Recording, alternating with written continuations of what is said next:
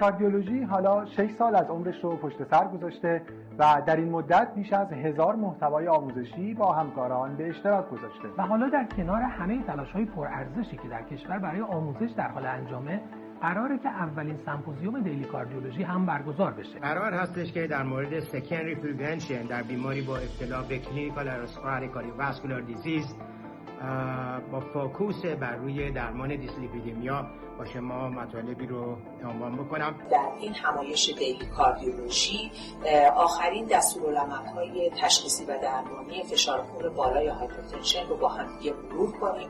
ما در ابتدای پنل دیابت در قالب یک کیس شایع و در یک گفتگوی کوتاه به این میپردازیم که غربالگری و تشخیص دیابت نوع دو به چه شکلی خواهد بود. موضوعی که ما بهش خواهیم پرداخت بیشتر به سی سی اس و Peripheral Artery Disease یا پی ای دی خواهد پرداخت. من در صحبتم روی کرد مقایسه‌ای خواهم داشت در رابطه با دی پی پی فور اینهیبیتورها، جی ال پی وان ریسپتور آگونیست‌ها و اس جی ال تی تو اینهیبیتورها با در نظر گرفتن رویکرد کاردیومتابولیک در درمان قند خون. کاری که من قرار بکنم اینه که یه سری کلو بهتون بدم که بتونید از توی شرح حال و از طریق پترن سنکو به علتش برسید. قرار هست که در این سمینار به بررسی تنگی دریچه آئورت بپردازیم بر اساس آخرین گایدلاین ها. هدف ما اینه که در بیماری که با شک به اکیوت کورونری سیندروم مراجعه میکنه، اقدامات تشخیصی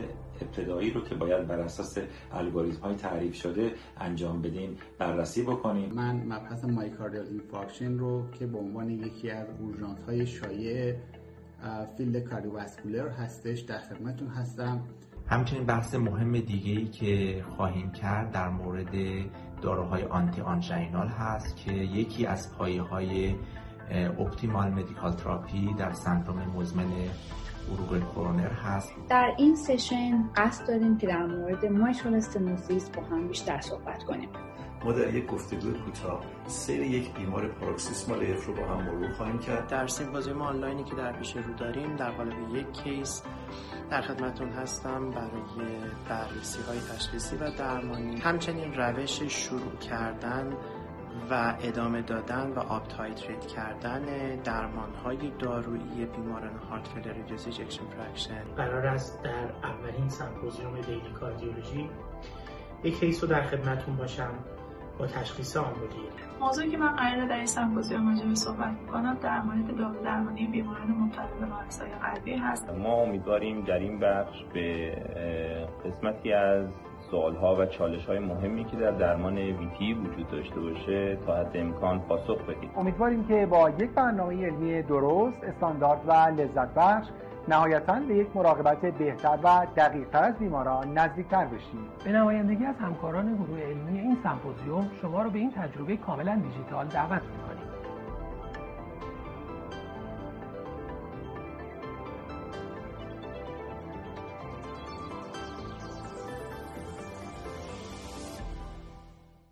به نام خدا. همکاران محترم خدمتتون عرض سلام دارم. صبح جمعتون بخیر باشه.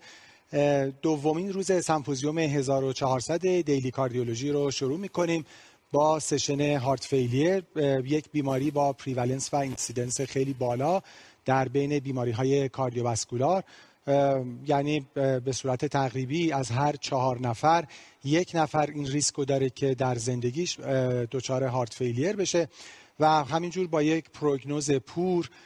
یک عدد رو اگه فقط بخوایم با همدیگه ریویو بکنیم، با یک مورتالیتی حدود پنجاه درصد در پنج سال، یعنی تقریبا شبیه کنسر کلورکتال.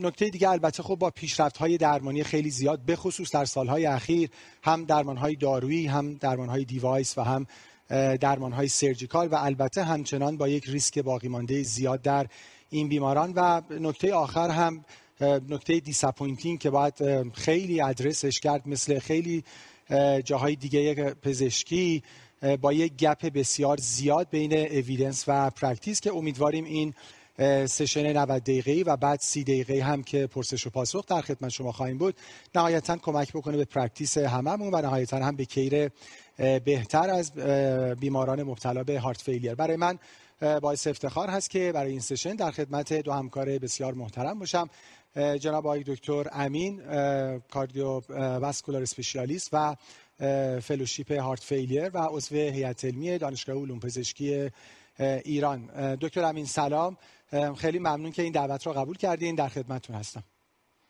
سلام آقای دکتر، از ادب خدمت شما دارم، همکاران محترم و باعث افتخار در خدمتتون هستم. خیلی از لطفتون ممنونم و سرکار خانم دکتر تلاساز، کلینیکال فارماسیست و عضو هیئت علمی دانشگاه علوم پزشکی تهران. دکتر تلاساز سلام، از شما هم خیلی متشکرم که این دعوت را قبول کردین و در خدمتتون هستم. سلام عرض ادب خدمت شما و همه همکاران، باعث افتخار برای من که در این جمع حضور دارم. مرسی. خیلی از لطفتون ممنونم.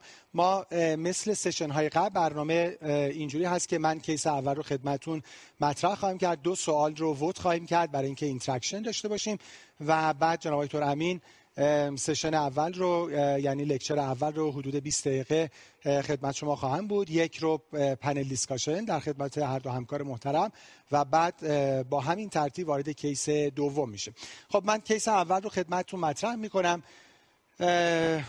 کیسی که خدمتتون مطرح میشه، آقای پنجاه و دو ساله‌ای هستن که با یک دیسنیا آن اگزرشن فانکشنال کلاس یک و دو مراجعه کردن. از حدود سه ماه قبل این سیمتوم رو داشتن. سابقه بیماری خاصی رو ذکر نمی کنم، داروی خاصی هم به صورت کرونیک مصرف نمی کنن. در فیزیکال اگزم بیمار الان یه اوبسیتی گرید یک دارن، بی ام آی سی و یک. خب فشاراشون در آفیس بالا هست، صد و سی و هشت روی نود و دو دست راست، صد و سی و شش روی هشتاد و هشت دست چپ. معاینه قلب و ریه‌شون آن ریمارکبله و در لب تستاشون بیمار یه مایل انمیا دارن، هموگلوبین ده و یک، ایوانسی شش و یک، کراتین هشت دهم، پتاسیم چهار و یک، تی اف تی و ال اف تی نرمال هست.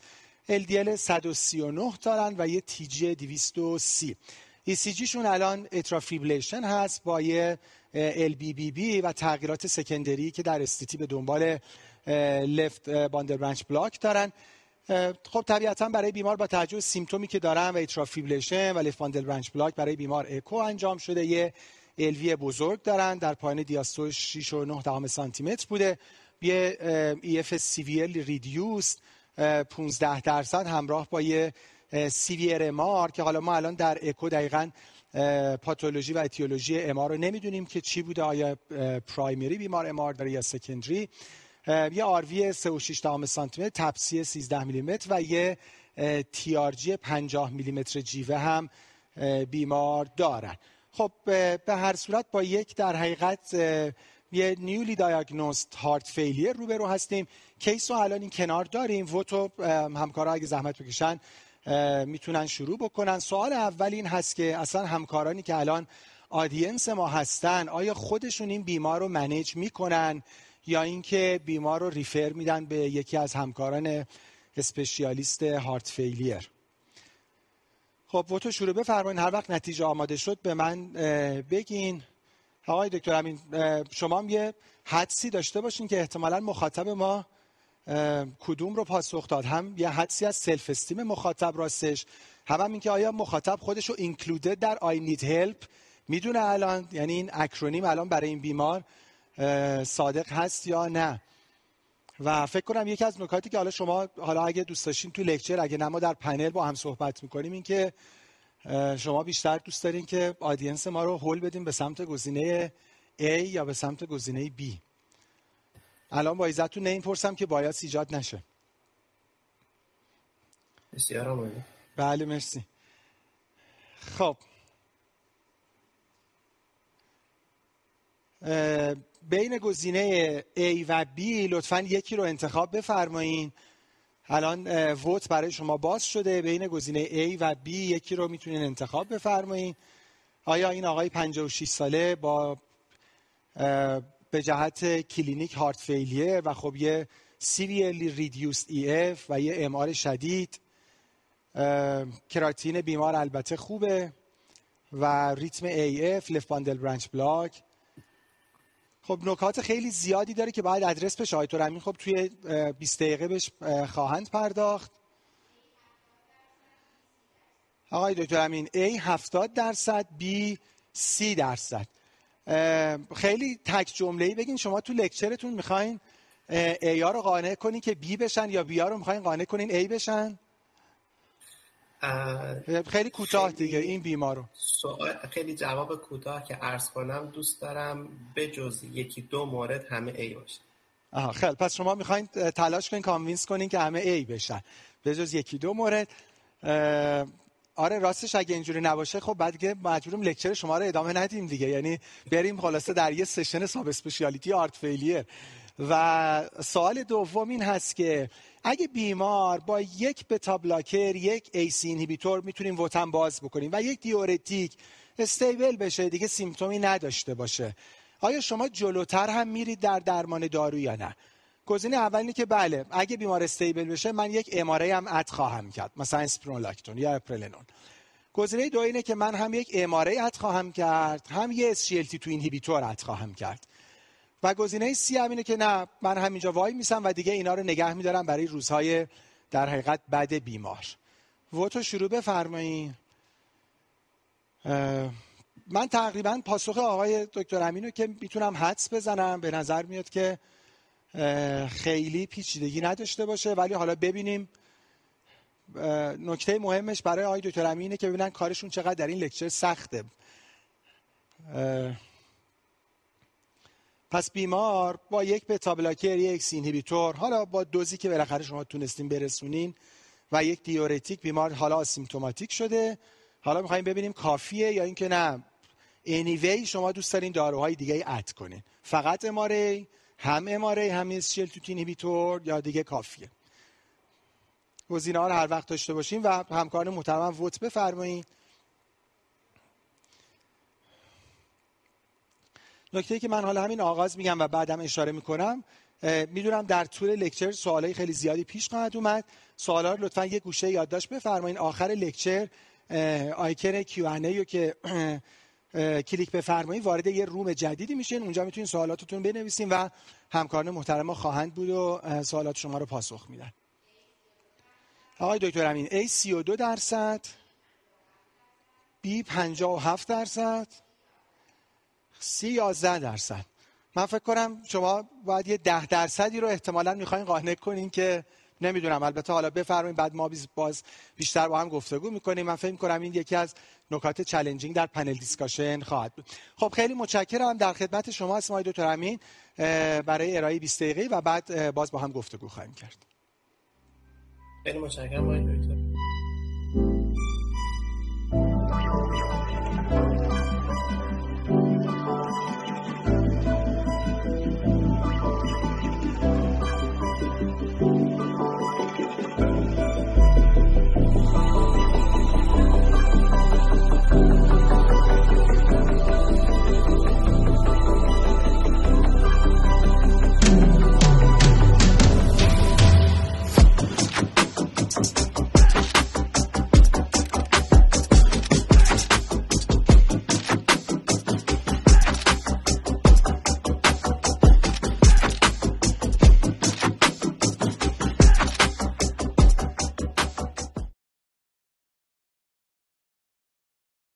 دارم خدمت همکار گرامی سرکار خانم تلاساز، افتخاری که در خدمتشون هستم و همچنین تمام همکاران گرامی که تو این چند دقیقه میتونیم یک مرور خیلی سریع بر آیتم ها و ایشوهای درمان نارسایی قلب داشته باشیم. من فکر کردم خیلی سریع اول وارد این بحث بشیم که بعد از مطرح کردن کیس شما ما اصولا در اپروچ به هارت فیلیر چه استپ هایی رو میبریم جلو، استپ هایی که پرایوریتی های خاص خودش رو باید داشته باشه و سعی کنیم که همه این موارد رو در اپروچ به بیمار در نظر بگیریم. خب ما دوست داریم که مریض رو استیبلایز کنیم، ارگان پرفیوژنش، مایوکاردال پرفیوژنش، مسائل الکتریکالش رو دوست داریم که حتما اینوستیگیت داشته باشیم برای کازتیو فاکتورها، اند ارگان دمیج ها و همچنین کوموربیدیتی ها. دوست داریم که بتونیم برای مریض پلنینگی واسه یه بست اویدنس بیس تریتمنت داشته باشیم. همچنین دوست داریم که کوموربیدیتی ها را اسس کنیم و ادرس بکنیم و نهایتا دوست داریم که برای مریض پلنینگ ریهابیلیتیشن در تمام فیلدهای نوتریشنال، اکسرسایز و همچنین سایکوسوشال داشته باشید. من فکر میکنم این یک مسئله خیلی مهمی هست که وقتی که تمامی همکاران ما به بیماری نیولی دایگنوزد هارت فیلیر برخورد میکنن، همیشه تاپ لیست بررسی کردن یک آیتمی به اسم ایسکمیاست. ایسکمیا با در واقع امتیازهای بالا و پایین برای نوع برخورد و نسیسیتی و ضرورت برخورد. دقیق بفرمایید این از گایدلاین ای اس سی که ما اینویزیو کرونری آنژیوگرافی رو وقتی انجام میدیم که یک آنژینا رو داشته باشیم که ریفرکتوری باشه و پلنینگ واسه ریواسکولاریزیشن کلاس یک، و اگر ما با بر اساس پری تست پروبابیلیتی که داریم برای حضور یک سی ای دی کلاس دوی آ و دوی بی به بررسیش بپردازیم. یک نکته بسیار بسیار دلیکت و ظریف اینجا وجود داره و اون همون اسلاید اینوستیگیشنی هست که خدمتتون نشون دادم. ما یه وقتایی دوست داریم دنبال کازتیو ایجنت، کازتیو فاکتورها بگردیم و دوست داریم به ایسکمیا به این عنوان نگاه بکنیم، اما این مسئله ما رو تو خیلی از مواقع دچار اشکال و مشکل میکنه و چه بهتر هست که از الان این کانسپت رو از سمت کازتیو ریلیشن به سمت یک کوموربیدیتی تغییر بدیم و نگاهمون به این در واقع اینوستیگیشن اینوستیگیشن یک کوموربیدیتی باشه که همینطور که دارید میبینید در این ریکامندیشن ها هم بررسی کردن ایسکمیا در واقع یک بررسی کردن کوموربیدیتی هست بیشتر تا اینکه یک بررسی کردن کازتیو ایجنت. گپ های خیلی زیادی در اپروچ به ایسکمیا وجود داره، حتی گپ هایی در مورد درمان اینها. خب ما مدت ها میدونستیم و پرکتیس میکردیم نگاه کردن به وایبیلیتی و استیچ بعد از چندین بار بالا پایین کردن دیتاش نهایتا نتونست از بررسی وایبیلیتی با انحصار و دیدگاهی که در مورد مدلیتی وایبیلیتی داشت اینو تو ذهنمون داشته باشیم، نتونست رابطه خوبی برای وجود وایبیلیتی برای تاثیر بایپس رو نشون بده و همچنین استیچ در فاز خودش نتونست برتری بایپس رو نشون بده. نیاز پیدا شد که چندین سال بگذره، نزدیک ده سال، تا سیگنیفیکنس برتری بایپس رو نسبت به مدیکال تریتمنت نشون بده و این مسئله در بارهای اول حتی با افزایش مورتالیتی به خاطر پری پروسیجرال پرابلم ها در فاز بایپس وجود داشت. و اجازه بدید اجازه بدید که همینجا یک بار دیگه به این ترایال خیلی مهم، یعنی ایسکیمیا ترایال اشاره‌ای داشته باشیم. ترایالی که یک مقداری تمام فکر ما راجع به تاثیر ریواسکولاریزیشن در مورد ایسکمیک هارت دیزیز رو کمی تغییر داد. آیا ما قرار هست که یک سناریوی متفاوتی لزوما در هارت فیلیر داشته باشیم، کازتیو فاکتور یا یک کوموربیدیتی؟ خب در درمان تمام بیماران هارت فیلیر بایومارکرها یک نقش بسیار عمده‌ای رو دارن. از بین اونها در واقع نوروپپتیدها، به خصوص پرو بی ان پی، بی تایپ در واقع پرو بی ان پی و همچنین بی ان پی و همچنین ان تایپ پرو بی ان پی یک نقش خیلی مهمی داره. شما همگی نقشش رو در مورد دایگنوز خیلی خیلی خوب میدونید. جاما در دو هزار و سیزده مطالعه خیلی جالب نشون داد که بیمارانی که ات ریسک آف هارت فیلیر هستند با ارزیابی و اندازه‌گیری بی ان پی یک اپروچ خیلی قشنگی میتونید داشته باشین که جلوگیری کنه از اینکه اینا به هارت فیلر بشینن. این یک اساسی پیدا کرد که بیاد به ورطه کلینیکال ترایال و ما بررسی کنیم آیا واقعا وجود و نگاه کردن و گاید شدن بر اساس بی ام پی میتواند نگرش ما رو برای نحوه درمان یک بیمار آلردی این هارت فیلر تغییر بکنه. خب مطالعه در واقع گایدید در اومد که نتونست این رو نشون بده. واقعا مطالعه گایدید از این موارد تو بود تو بی ترو بود که آدم احساس نمیکنه که تمامی پرکتیس پراگماتیک ما رو این مطالعه میتونه منطبق باشه و ما الان یک اعتقاد بسیار بسیار زیادی به این در واقع نوروپپتیدها با توجه به هم دایگنوز و هم ریسک استراتیفیکیشن و پروگنوزیس و همچنین اجازه بدید عرض کنم تیلر کردن درمان هارت فیلر داره. خب چه کاری رو باید برای درمان کردن بر اساس اویدنس این بیماران داشته باشیم؟ نکته بسیار مهمی که برای درمان اویدنسی این بیماران وجود داره استفاده کردن از تمام استفاده کردن از تمام ایجنت هایی هست که توانسته اند اد شدن به سایر ایجنت ها بنفیت های خاص خودشون رو نشون بدن. ما در دهه گذشته دو ایجنت بسیار مهم بهمون معرفی شده، ایجنت انژیوتنسین ریسپتور نفریلیزین اینهیبیتور آرنی که همون در واقع موئتی ای آر بی به اضافه نفریلیزین اینهیبیتور رو با هم دیگه داره، هم میتونه عمل کرده ای آر بی ها رو داشته باشه و هم میتونه برای ما در واقع با افزایش بی ان پی خواص خوب بی ان پی مثل ویزودایلیشن، مثل دایورسیس و ناتریورسیس رو داشته باشه و میدونید مطالعات بسیار مختلفی تو این قسمت انجام گرفته.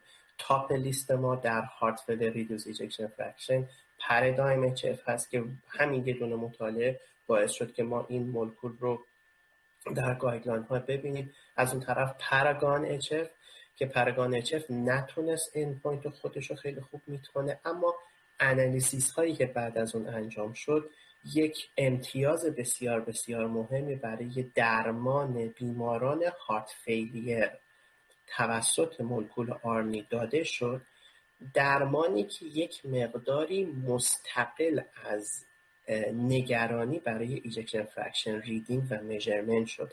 همونطور که میبینید یک اف دی ای لیبلی برای استفاده از اسمی ساکوپیتریل والزارتان یا همون مولکولی که حال حاضر ما در آرنی داریم در دسامبر سال گذشته در واقع به وجود اومد که ما بتونیم حتی تو اون هول و هوش مریض ها رو درمان کنیم. اما خب داستان به اینجا تمام نمیشه. همین تقریبا یک هفته پیش ما دو مطالعه مهم رو در مورد استفاده از آرنی در بیماران هارت فیلیری داشتیم. یکیش پارادایز ام آی بود و یکی دیگه مطالعه لایف. پارادایز ام آی مش...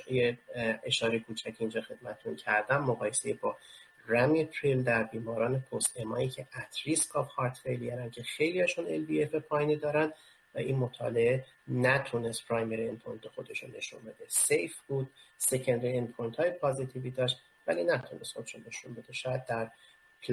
در پنل دیسکاشن این مقدار بهش بپردازیم. دسته بعدی دسته خیلی جدیدتر و مهمتر اس جی ال تی اینهیبیتور ها، اجازه بدید دیگه عرض نکنم اس جی ال تی تو اینهیبیتور ها، دو مطالعه مهم امپرا ریدیوست و داپا اچ اف برای داپا گلیفلوزین و امپاگلیفلوزین که خدمتتون گذاشتم که هر دو تونستن combined endpoint mortality و heart failure hospitalization رو significantly کم بکنن added to other treatment.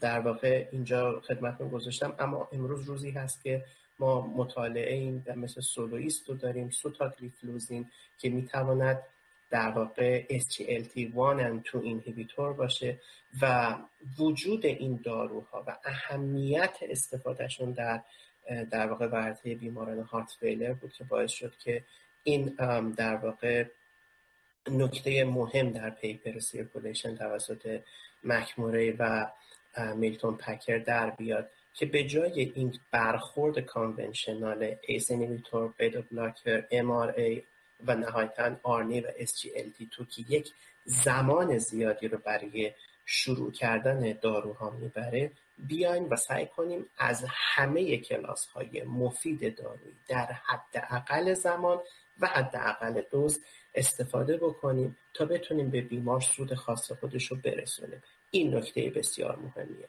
تمام بنفیشال کلاس ها رو از early as possible at low dose slowly increasing و highest possible در واقع tolerable دوز ببریم بالا و این رو باید همیشه تو ذهن داشته باشیم که نوروهورمونال بلاکرها در مودست دوزها تأثیرات اصلی خودشون رو تا حد خیلی زیادی میگذارن. امروز دیگه روزی نیست که ما منتظر آپ تایتریت کردن یک نوروهورمونال بلاکر باشیم و معطل اون بمونیم و بقیه رو دست نگه داریم. امروز روزی هست که میخوایم تمام این موارد رو بیاریم بالا و استیت آف دی آرت فیزیشن ما الان در برخورد با اینها اپروچ کردن به ساید ایفکت های این داروهاست و همچنین اینکه وقتی ما میگیم از همون ابتدا، یعنی تو دو سه هفته بتونیم برای بیمار چهار دارو رو شروع بکنیم، دقت بفهمید که چقدر شانس پلی‌فارماسی زیاد میشه و بیشتر در واقع دکترینگ این وسط برمیگرده سر اینکه ما چگونه با این پلی‌فارماسی و ساید افکت ها طرف بشیم. داروهای خیلی زیادی وجود داره که برای ما کاردیولوژیست ها خیلی معروف هست و یه جورایی دوست نداریم مریض ها رو از ن... از گرفتنشون محروم کنیم. استاتین ها، آنتی پلیتلت ها، انتای کوآگولانت ها و همچنین نایتریت. و خب حالا بعد نیست که این وسط بیان به یکی از مولکولای بسیار مهم که همیشه از تمام هیته های در واقع آزمایشی سربلند و موفق بیرون میاد، یعنی استاتین اشاره بکنیم. خب استاتین به عنوان یک پرایمری پریونشن تونسته در بیمارانی که استیبل و آن استیبل سی ای دی هستن ایونت ها رو کم کنه، پس وقوع هارت فیلر رو توشون کم بکنه. البته نقشی تا حالا نتونسته برای نان ایسکمیک هارت فیلر به عنوان پرایمری پریونشن داشته باشه و همینجا بود که با این دیدگاه مثبت رفتن سمت ترایال هایی که ببینن صرفا فقط واسه ال وی دیسفانکشن آیا می توانیم سراغ استاتین بریم و ازش یک سود خوب ببریم. خب مطالعه خیلی معروفه بیس ایتالیان جی سی اچ اف انجام شد و متاسفانه نتونست نشون بده که استفاده کردن از این استاتین خیلی مهم روزو بستاتین در بیماران کرونیک هارت فیلیر تأثیر خیلی مهمی رو میتونه ایجاد بکنه و تو ذهنمون باید داشته باشه که ما برای کاردیوواسکولار مورتالیتی، برای هارت فیلر هاسپیتالیزیشن ها یک تأثیر خیلی محکمی را از استاتین ها نداریم. آیا نیاز هست بیماری که هارت فیلیری هست رو استاتین هست ما دستی بهش بزنیم؟ خیر. اما اگر یک روباست ایندیکیشن مشخص برای استاتین نداریم و شما مریضی رو در هارت فیلیر تحویل گرفتید، یعنی در کلینیکال سیندروم آف هارت فیلیر وجود ساین و سیمتوم هارت فیلیر تحویل گرفتید، هیچ گونه سودی وجود نداره که بخوایم صرفاً برای هارت فیلیرش به عنوان یک کاردیوواسکولار انتیتی استاتین رو شروع کنیم. خب اینجا خیلی خیلی مهم هست اشاره بکنیم به کوموربیدیتی ها. ما همیشه از کوموربیدیتی ها سراغ سی او پی دی، سی کی دی و برنامه های دیگه میریم، ولی اجازه بدید به یکی از نکات خیلی مهم آیرون دفیشنسی در این بیماران به واسطه مشکلات مایکروسیرکولیشن و تحویل آهن دقت بکنیم.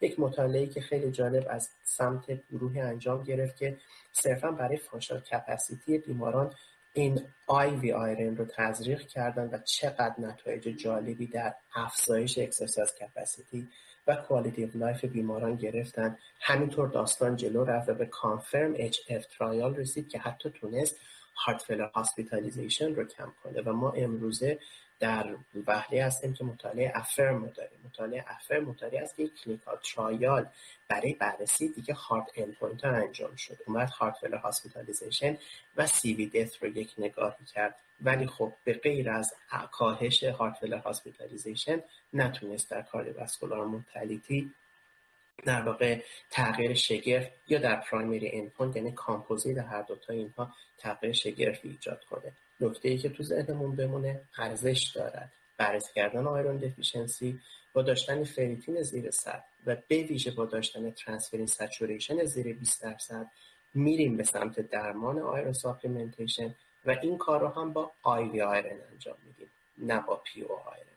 خب بیمار ما در اتریال فیبریلیشن هست. اتریال فیبریلیشن این داستان قدیمی و سوالی که برای ما کاردیولوژیست هست چه وقتی سمت ریت و چه وقتی سمت ریتم کانترول بریم و این چند نکته که حاصل تمامی کارهایی است که در مورد اتریال فیبریلیشن برای مریض‌های هارت فیلر انجام شده که اگر بیمارتون آن استیبل و رپید ای اف بود بحثی تو کانورتش نیست. اگه بیمارتون ریفرکتوری سیمپتوم دسپایت فول مدیکال تریتمنت داشت بحثی در تغییر دادن و ریتم کانترولش نیست.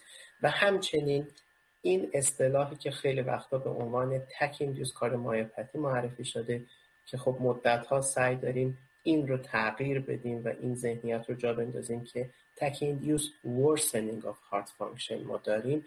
اگر مربوط به ای اف باشه خب میتوانیم فکر برای تغییر ای اف بدیم. خب مطالعه خیلی جالبی به اسم کسل ای اف داشتیم چند وقت پیش که این مطالعه بیمارانی که اینتالرنت برای مصرف در واقع انتای اریتمیک دراگ ها بودن رو اونورد یک رندومایزی کرد که یا ابلیتشون بکنه یا حتما بهشون انتای اریتمیک دراگ بده. یه مقداری دیزاین عجیب غریب و یک نتیجه عجیب غریب، نتیجه خیلی خوب مثبتی به نفع ابلیشن، ولی با افزایش ایونت ریت ها در بازوی انتای اریتمیک و یه مقداری برای آدم جای سوال که خب چرا اینا بعد نسبت به آدمایی که ما هیچ کارشون نداشتیم اوضاعشون خرابتر بشه. خب با این در واقع جیستی که از کسل ای اف به دست آوردن رفتن سراغ یک مطالعه خیلی مهمه کابانا و در مطالعه کابانا نتونستن ثابت کنن که بیماران در واقع هارت فیلیر قرار هست با ای اف ابلیشن سود خیلی زیادی رو پیدا بکنن. قبل مطالعه کابانا هم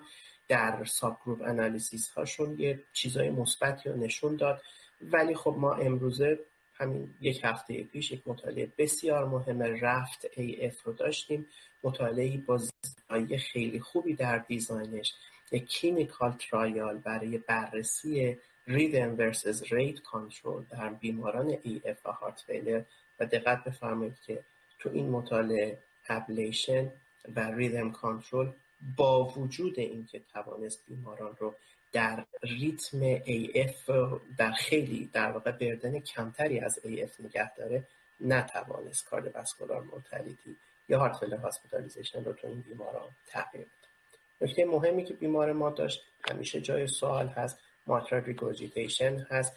بیایم فکر بکنیم که این ماترال ریگورجیتیشن مثل سایر بیماران هارت فیلیری ما یک فانکشنال ماترال ریگورجیتیشن هست. من چند اسلاید رو میخوام رو این مسئله خدمتون عرض کنم و یکی از دیلماهای خیلی مهم تراپیوتیک مریضای هارت فیلر نگرش به این مایترال ریگورجیتیشنشون هست. خب در مورد مریضایی که فانکشنال ایسکمیک مایترال ریگورجیتیشن هست که یه زمانی خیلی دوست داشتیم که حتما دستکاری بشه، حتما همکاران جراح حین بایپس به اینها هم دست بزنن، نتایجمون نتایج جالبی نبود دیگه. یکی مطالعه‌ای داشتیم در چند وقت پیش در نیوزلند که ضمن اینکه خب همیشه فکر می‌کردم خب به جای اینکه دکشه رو عوض کنیم و صدمه و فلان و بیسار سمت ریپر بریم، ریپر ضمن اینکه نتوانست در حفظ کردن تریتمنت، گول تریتمنت یعنی کم کردن ام آر موفق باشه نسبت به ریپلیسمنت، هر دو تا روش فیل شدن در کاهش کاردیوواسکولار مورتالیتی و هارد اندپوینت مثل هارت فیلر هاسپیتالیزیشن. خب ایمرجینگ نیو تراپیوتیک آپشن ما ترانسکیوتینیوس مایترال والو ریپر بود، مایترا کلیپ و این دو مطالعه بسیار مهمه، مایترا اف آر بیس اروپایی نتایج منفی تأثیری در هارت اندپوینت های هارت فیلر نداشت و کوآپت ترایال مطالعه در واقع نورد امریکن مطالعه‌ای با سوپر سلکتیو در واقع انرولمنت، ژئومتری های یکم عجیب غریب، قلب‌های خیلی بزرگ با ای اف های نه چندان کاهش یافته و ام های خیلی شدید که خب این مطالعه مطالعه مثبتی برای در واقع اندپوینت های خودش بود. و بعدم نیست یه نگاهی بکنیم متا انالیسیسی الان داریم از مطالعات تایتان یک دو و ریدیوس اف ام آر در مورد دیوایس کرولان، دیوایسی که میتونه بیاد روی کرونری ساینوس یه مقداری در واقع انیولوپلاستی انجام بده و به نظر میاد با این در واقع چیزی که در جک هارت فیلر اخیراً پابلیش شده نتایج بدی رو از این دیوایس ندیدن. منظور به این که پلات هنوز در حال جلو رفتن هست، هنوز که هنوز هست باید صبر کنیم تا ببینیم در آینده در واقع اویدنس چقدر به نفع در واقع دیوایس تریتمنت ترانسکوتینیوس برای درمان مایترال ریگورجیتیشن هست.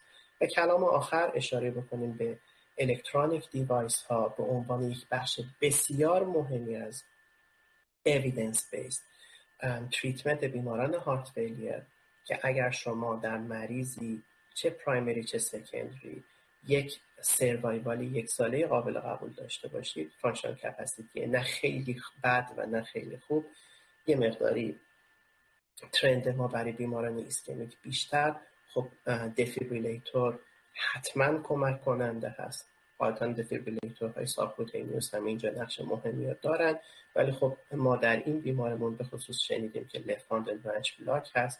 اشاره بکنیم که اگه کیو آر اس ویت ما از صد و پنجاه بیشتر باشه در حضور لفت باندل برانچ میاد و همچنین حتی اگر بین صد و سی تا صد و پنجاه هم باشه در حضور لفت باندل برانچ میاد و نکاتی که در مورد ایجکشن فرکشن، در مورد روش در واقع سیمتوم و درمان و جواب سیمتوم به مدیکال تریتمنت هست، ما می توانیم انتظار بهبود عملکرد با سی آر تی داشته باشیم. پس من به خاطر اینکه زمان رو خیلی نگیرم برمیگردیم به کیسمون، یک نگاهی به کیسمون داشته باشیم و نهایتاً تو ورطه‌های مختلف اپروچ به کیسمون نکات رو عرض کنم که ما دوست داریم بیمار رو استیبلایز کنیم و دوست داریم که گایدلاین دیرایف بیس مدیکال تریتمنت رو براش شروع بکنیم.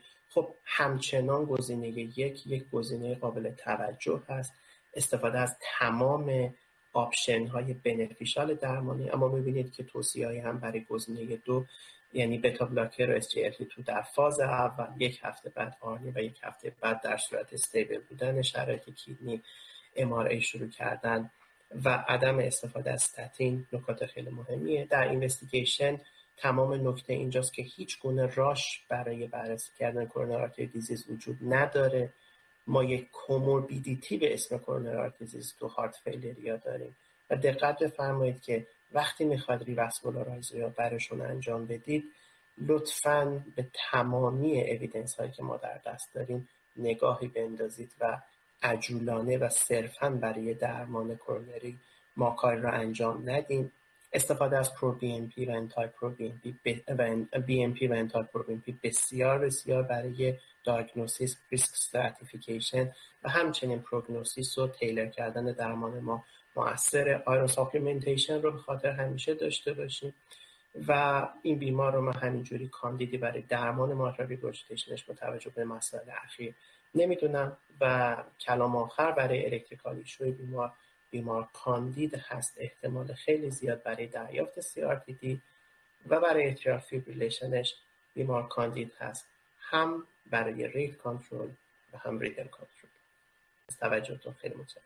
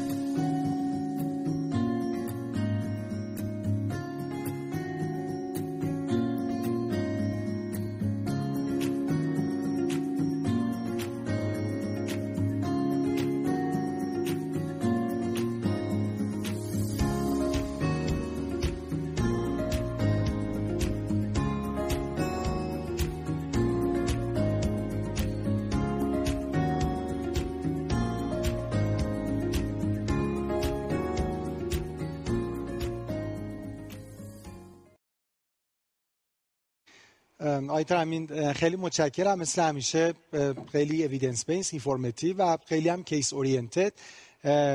خب خیلی نکات مهم مختلف مرور شد.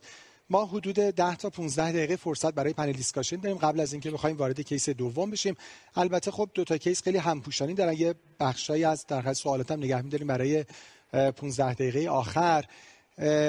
من چند تا سوال یعنی بخشایی از نکاتی که شما فرمودین رو یادداشت کردم که دوباره یه ریویوی با هر دو همکار بزرگوار داشته باشیم. خواهش که فقط دارم چون اوییدنس خب ریویو شد و من مطمئنم آدینسی که حالا هم آنلاین الان دارن میبینن هم بعداً آفلاین برنامه رو خواهند دید. خیلی دوست دارم با پرکتیس شما آشنا بشم به عنوان دو همکار اسپشیالیست در فیلد هارت فیلیر. خواهشی که دارم این که تا جایی که میشه خیلی کوتاه به پرکتیس خودتون نهایتاً اشاره بفرمایید. میخوام تو تلاساز من با شما شروع بکنم تا آقای دکتر امین استراحتی میکنن. این که خب سال دوم ما این بود که اگه بیمار با بتا بلاکر و ایسی اینهیبیتور استیبل شد آیا سر وقت داروی سوم چهارم بریم یا نریم.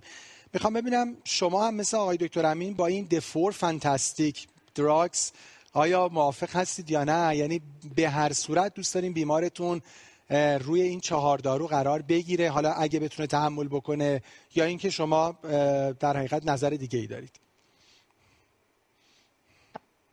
ممنون از ارائه خوب. همینم مطمئنم خیلی مطمئنم استفاده کردیم و همیشه آموزنده. بساخته به سوال ما، بله خب طبیعت درس‌های جدید سمت اینن که تا جایی که امکانش هست به سمت در واقع درمان کامل بیماران هارت فیلیه بریم. مشکلی که با این در واقع همزمانی درمان وجود داره، چون که الان خیلی وقتا میگن که درمان هارت فیلیه دیگه تبدیل شده به یک درمان پنج دارویی که بیمار نیاز داره به اینکه پنج تا دارو بگیره تا اینکه حالا علائمش کنترل بشه یا اینکه مطمئن باشیم به اینکه بیمار داره داروهای مطابق گایدلاین رو میگیره. بحث همین پلیفارماسی که استاد امینم بهش اشاره فرمودن، این که بیمار همزمان نیاز داره به این که چهار تا دارو هم در واقع دریافت بکنه و این تیتریشن تدریجی این داروها خب خیلی اهمیت پیدا میکنه. اینکه توی همون جلسه اول که قراره که بیمار ببینیم، شاید توی همون جلسه اول چهار تا درمان همزمان براش شروع نکنن. چیزی که حالا توی اویدنس ها هم بهش اشاره شده اینه که توی اولین برخورد دو تا سه تا دارو شروع بشه و بعد تدریجا در طی دو تا چهار هفته به اون گل درمانیمون که حالا دریافت چهار تا دارو در بیمار در صورت تحمل هست برسیم. پنجمیش که فرمودین یعنی چی؟ یعنی چهار تاش یکیش میشه ایس ای آر بی یا آرنی به اضافه ام آر ای، بتا بلاکر، اس جی ال تی تو اینهیبیتور و پنجمی توی اون فاز اول اگه بیمار علامت دیورتیک دیورتیک دیورتیک منظورتون دیورتیک. خیلی ممنون. و یه سوال کوتاه هم بپرسم چون اینا سوال خیلی پرکتیکاله. حالا من راجع به سیکونس میپرسم. آقای دکتر امین یه نظر اکسپرت هم در حقیقت تو اسلایدشون داشتن. حالا سوای از این که ما با چه سیکونسی بریم جلو، شما ستاپ ذهنی و دیفالت ذهنی تو اینه که در یه بیماری اگه اتفاق بدی نیفته به جهت ساید افکت، چند ماه بعد از شروع الان در همین بیمار شما در حقیقت تونسته باشین به اینجا برسین که این چهار دارو رو حالا داریم با دوز مناسب به بیمار میدین؟ راستش فکر میکنم که اینطوری یه دونه قانون کلی در مورد همه بیمار را گفتن خیلی میگن قابلیت اجرا نداشته باشه. یعنی شاید منظورم اینه که در مورد هر بیماری بر اساس پاسخی که داره به درمان میده، از جهت کنترلش، از جهت اینکه حالا به خصوص در نظر فشار خونش چجوری میتونه تحمل بکنه، با این دوزایی که ما داریم افزایش میدیم به تدریج، خب اون خیلی میتونه اهمیت داشته باشه. شاید یک بیماری شرایط خیلی استیبل‌تری داشته باشه، هارت ریت خوبی داشته باشه، بلاد پرشر خوبی داشته باشه، بشه که خیلی زود داروها رو تیتر کرد یا به اون هدفی که میخوایم برسیم. ولی در مورد بعضی از بیمارا شاید همین تدریجی و آروم آروم پیش رفتن تا بخوایم به اون گل برسیم اهمیت بیشتری پیدا میکنه. حالا یه نکته‌ای که توی مطالعات وجود داشته وجود داشته فقط همین قسمتشو بگم، اینکه بخوایم کدومو اول شروع بکنیم، شروع کردن اول ایس و ای آر بی نسبت به بتا بلاکر ارجحیت داشته. توی تیتریشن تیتریشن بتا بلاکر نسبت به ایس و ای آر بی ارجحیت داشته. حالا درسته که اینا با عنوان یه سری قوانین ممکنه که بگن، ولی واقعا در مورد هر بیماری بر اساس شرایط خود همون بیمار درمان ویژوالایز کرد و بشه تیت کرد و به تدریج پیش رفت. قانون کلی که گفتن که بهتره که توی این بیماران به حد فارماکوتراپی مناسب برسیم همون دو تا چهار هفته است. ولی خب این ممکنه که در مورد یک بیماری خیلی شرایط آن استیبلی داشته باشه و خیلی این زمان ما در واقع برای اینکه بخوایم به اون هدف برسیم طولانی تر. خیلی خیلی ممنونم. میدونی من این سوال برای این پرسم، درسته بالاخره بیمار تا بیمار ممکنه فرق بکنه، ما یه بالاخره every two weeks داریم هی داروها رو آپتیتریت میکنیم میدونیم، ولی بالاخره میخوام پرکتیشنر یه استیمیشنی دستش هست، مثلا من قاعدتا باید در این زمان دارم چهار تا دارو میدم اگه اویلیبله. دکتر امین، استیمیشنی میتونیم داشته باشیم که ببینیم مثلا بگیم ما تا این موقع آیا مثلا گایدلاین ها و پرکتیس ها استیمیشنی رو برای ما ایجاد کردن که بگیم ما این موقع قاعدتا باید رسیده باشیم به چهار دارو با دوز مناسب. حالا اگه نرسیدیم ببینیم خب یه جایی اشکالی داره که یا ما اینرسی داریم یا بیمار اینرسی داره یا ما یه دلیل قانع کننده ای داریم، میگیم مثلا مریضم برادیکارد شد، هایپوتنسیو شد، افزایش کراتینین پیدا کرد. واقعیتش آقای دکتر تغییری که داره ایجاد میشه این است که در چهار هفته و همچنین کم کم بریم به سمت دو هفته حداقل این چهار در واقع دسته مهم دارویی رو بدیم و من خیلی خوشحالم که خانم دکتر چقدر زیبا اشاره به دایرتیک به عنوان یکی از نکات خیلی خیلی مهم مصرف در واقع تو بیماران هارت فیلر کردن، دسته دارویی که بنده خدا خیلی خلاصه سرش بیکلام بود. ولی آنچه که ما تو در واقع پرگماتیک پرکتیس داریم میبینیم، ما بر اساس فانکشنال کپاسیتی بیمار، رزروی که برای ارگان فانکشن هاش داره و کرانیسیتی و خلاصه وحشی بودن بیماری زمینش، ما میتوانیم نون بلاکر داشته باشیم که اصلا یکی از چیزهای خیلی جالبی که به شما پروگنوزیس یک بیمار نشون بده تالرنس نورهورمونال بلاکراش هست. به خاطر همین من اینجوری میتونم عرض کنم برای بیمار مثل همین بیماری که داریم راجع بهش صحبت میکنیم احتمالا ما خیلی زود ظرف دو تا چهار هفته میتونیم به تمام شروع تمام داروهامون برسیم. به نظر من زیر یک یعنی بیشتر از یک ماه ادامه پیدا کردن اضافه کردن کلاس‌های دارویی کار درستی نیست، اما واسه آپتیتریشن زمان خواهیم داشت، آروم آروم بریم بالا. اما اگه این بیمار بیماری بود با کراتین‌های خیلی بالا، بیماری بود با مدام بستری شدن بیمارستان، ایجکشن فرکشن خیلی پایین، آر وی دیسفانکشن و داستان‌های خاص خودش، ما این بیمار احتمالاً نمیتوانیم بیش از دو یا سه دسته دارویی تو نهایت بهترین حالت خودش شروع کنیم. این نکته رو تو ذهنمون هم داشته باشیم که تو تقریباً تمام کلینیکال ترایل‌های هارت فیلر متاسفانه بیماران ادوانس هارت فیلر یه جوری اکسپلود میشه و این خب خیلی متشکرم. بله، ریل پرکتیس ماست که مجبوریم با اینا بالاخره یه کار کنیم. خیلی ممنون. بله، پس یعنی ما بالاخره یعنی اگه اتفاقی نیفته یک ماه که از درمان گذشته باشه قاعدتا باید تونسته باشیم چهار دسته رو شروع کرده باشیم و بعد دیگه حالا برای آپتیتریشن بریم جلو و و حالا همینجوری من نمیدونم با این عدد موافق این آدم توی لیتریچر هم میبینه مثلا ما سه تا شش ماه قاعدتا باید به دوزهای مناسبی از دارو رسیده باشیم. میخوام ببینم در پرکتیس شما هم این هست، یعنی میدونین توی لیتریچر آدم این عدد سه تا شش رو میبینه. میخوام ببینم میدونین برای چی اینو میپرسم؟ به خاطر اینکه میدونین کلینیسیان یه متری باید تو ذهنش حدودن داشته باشه و بگه اگه این شش ماه بعد این بیمار پنجاه و شش ساله‌ای که الان پیش من هست هنوز خیلی از این دارو رو تو دوز مناسب نمیگیره، بره ترابل شوتینگ کنه ببینه خب گیر کجا بوده، یا واقعا گیر در من کلینیسیان بوده یا اون سمت در ساید بیمار بوده یا شاید هم بالاخره ساید افکتی بوده.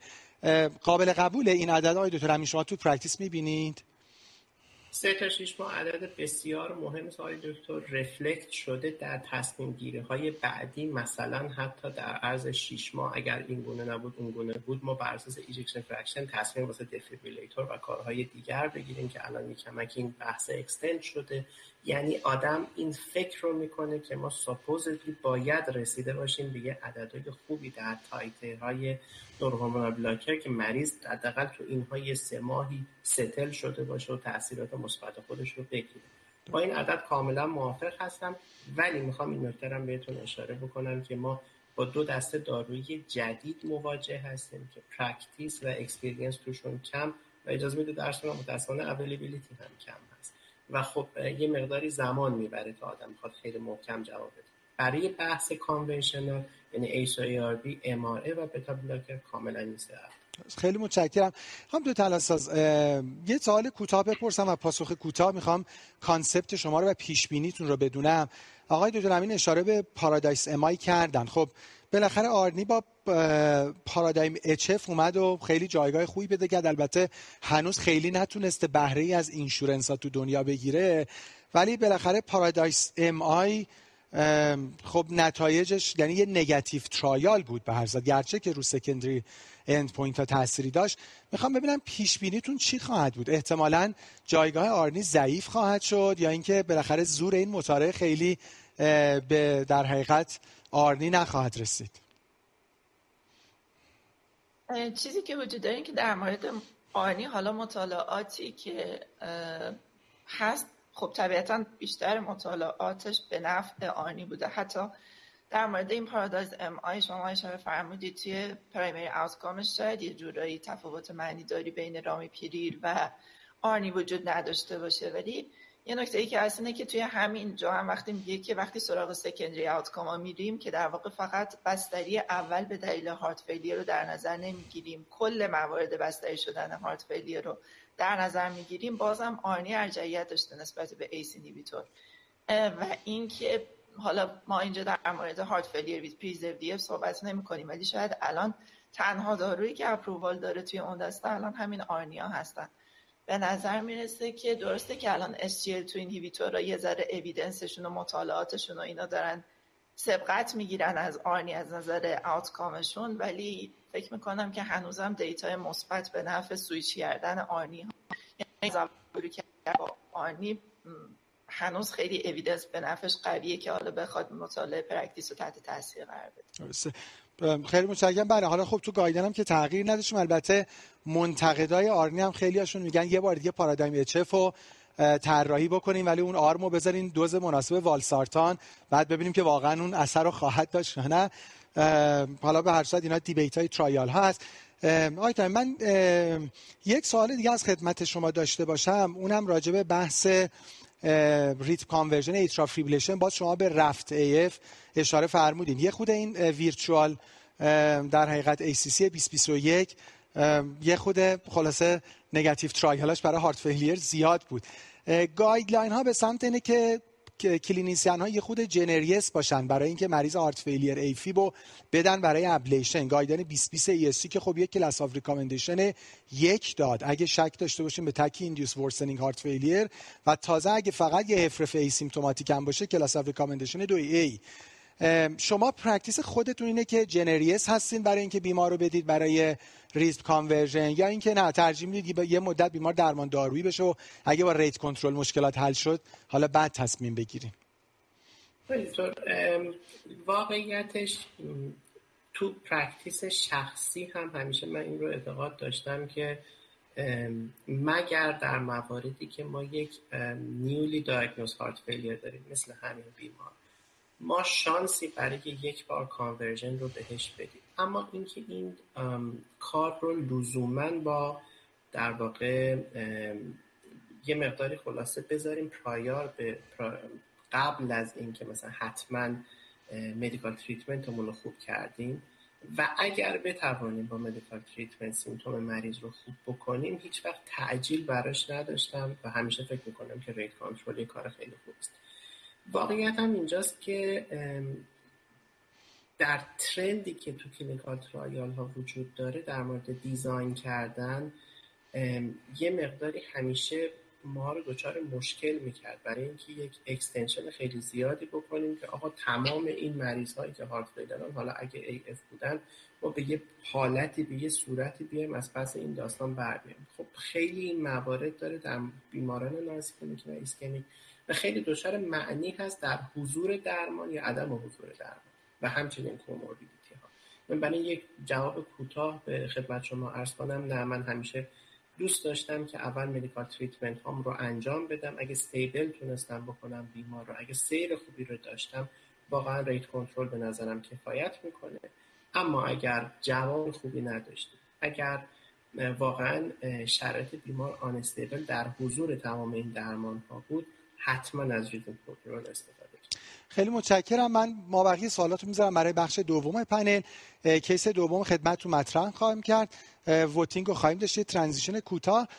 از همکارا تقاضایی که دارم، یه چند باری احساس کردم که کانکشن خانم دکتری خود پور هست، یه جاهایی صداشون رو خوب نداشتیم، حالا چون بعد یه رو بیست دقیقه کانتینیوس ارائهشون رو خواهیم داشت. اگه شد حالا تون ترانزیشن یه ریچکی دوباره باشون بفرمایید که ما بتونیم لکچرشون رو کانتینیوس داشته باشیم. کیس دومی که خدمتتون مطرح می‌کنم و وارد خود مباحث پلی فارماسی در هارت فیلیر میشیم، خانم هفتاد و شش ساله‌ای هستن. خب وارد بیماران الدرلی میشیم. یه دیسی آنگزشن فانکشنال کلاس دو دارن، در یک ماه گذشته یک بالش ارتوپنه دارن. خب بیمار کوموربیدیتی ها و سابقه های زیادی دارن. پانزده سال پیش کبد شدن، از همون موقع بیمار نون کیس هفرف هستن. سابقه پاروکسیسمال ایترال فیبریلیشن دارن، یه پی ای دی شدید داشتن پنج سال پیش، آورتو بای فمورال بایپاس شدن. داروهایی که میگیرن هشتاد میلی گرم آسپرین، ریواروکسابان ده میلی گرم روزانه. اینا رو بعداً اون کنار خواهیم داشت موقعی که سوالات مطرح خواهیم کرد. چهل میلی گرم روزوستاتین، سیلوستازول پنجاه میلی گرم بی آی دی، کارودیلول سه مایسایسپن میلی گرم بی آی دی، ده میلی گرم انالاپریل روزانه، اپلرنون بیست و پنج میلی گرم روزانه، نورتریپتیلن ده میلی گرم دیلی، فروزماید چهل میلی گرم دیلی، دیگوکسین صفر بیست و پنج دیلی، به غیر از روزهای پایان هفته که حالا خانم دکتر بعداً در پنل دیسکشن یا در لکچرشون بفرمایید که اصلا چقدر ولید و ریکامندد هست این پرکتیس شایع. بیمار یه بی ام آی بیست و چهار دارن، فشارها گایدن برسه گایدن امریکن تو استیج یک، هارت ریت هشتاد و دو و بای بیزیلار ریل دارن الان در معاینه ریه و یه پلاس پیدالدما دو طرفه، هموگلوبین دوازده و هشت، ال دی ال پنجاه و یک، درجاتی از سی کی دی دارن، کراتینشون یک و هشت که البته استیبل بوده، پتاسیم چهار و یک و یه هایپوناترمی هم دارن. پرو بی ام پی هزار و هشتصد هست. ریتم بیمار الان سینوسه و یه تغییرات قدیمی استیتی دارن، ای اف سی و پنج درصد، مادریت ام آر و لو پراببل برای پی ای اچ. خب بالاخره بیمار اردلی کوموربیدیتی های زیاد، حالا داروهای متفاوت. سوال اول و ووتش رو شروع بکنیم. سوال اول این که اصلا آیا شما در پرکتیستون در تیمی که برای این بیمار درمان میکنه کلینیکال فارماسیست براتون اصلا اویلیبل هست برای کانسالتیشن یا خیر؟ تا وارد سوال دوم بشیم حالا خانم دکتر حتما تو لکچرشون یه خود راجع به رول کلینیکال فارماسیست هم خواهند گفت. من می‌خواستم سوال اول تو شروع بکنم، هر وقت آماده شد من بفرمایید. می‌خواستم سوال اول خانم دکتر این بذارم که شما اصلا کلینیکال فارماسیست ها رو دوست دارید یا ندارید، ولی بعد نمیدونستم که اصلا اویلیبل هست یا نه. چیزی که اویلیبل نباشه رو چجوری بگن دوست داریم یا نداریم؟ ولی حالا ببینیم که تا داره ووت آماده میشه دکتر تلاسازی آماری بدین. ما الان چند تا کلینیکال فارماسیست فارغ التحصیل در ایران داریم حدوداً میدونید؟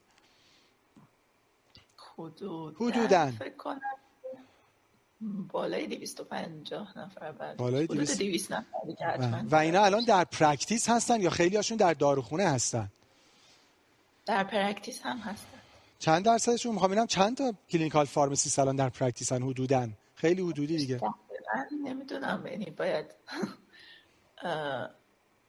ولی خب نمیدونم دقیقاً بخوام بگم چند درصد، ولی فکر کنم بالای صد نفر الان هست. بالای صد نفر تو پرکتیس هست. خیلی خب آماده است جواب ووت. اویلیبل دارن عادی. هفتاد و سه درصد اویلیبل ندارن خانم دکتر. حالا ندارن دیگه. حالا بعد از اون بیست و هفت درصد میپرسیم که دوستشون دارن یا ندارن.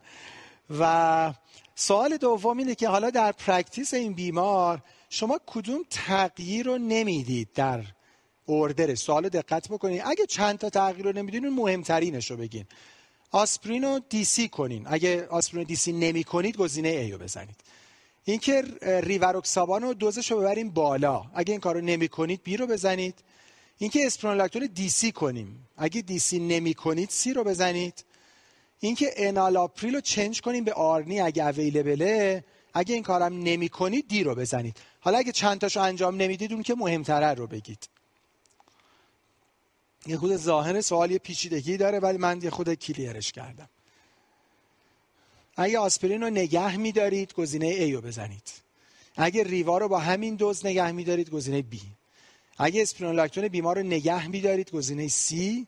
اگه انالاپریل بیمار رو نگه می‌دارید و چنج نمی‌کنید گزینه دی. و بالاخره واقعا تنظیم داروهای این بیمار کار ساده‌ای نیست. من سوالم آقای دکتر امین از شما باقی موند راستی که آیا اون بیمار اول اینکلودد در آی نید هلپ بود یا نبود؟ جنرال کاردیولوژیست های محترم میتونستن خودشون درمان بکنن یا نه؟ البته شما فرمودین که درمان بکنن تا جواب ووت آماده میشه. بفرمایید. درسته؟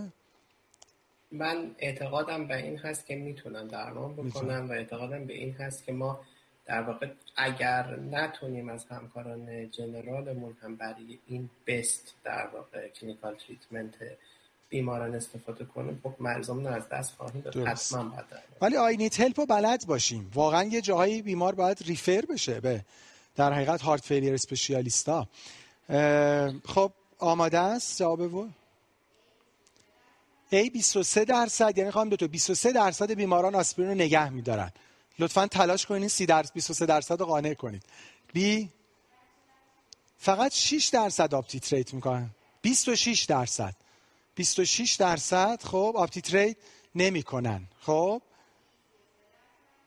سی و سه درصد فقط، یعنی سی و سه درصد اسپرونولاکتون رو نگه می‌دارن خانم دکتر. شصت و هفت درصد دیسی می‌کنن. خب پانزده درصد هم انالاپرو نگم.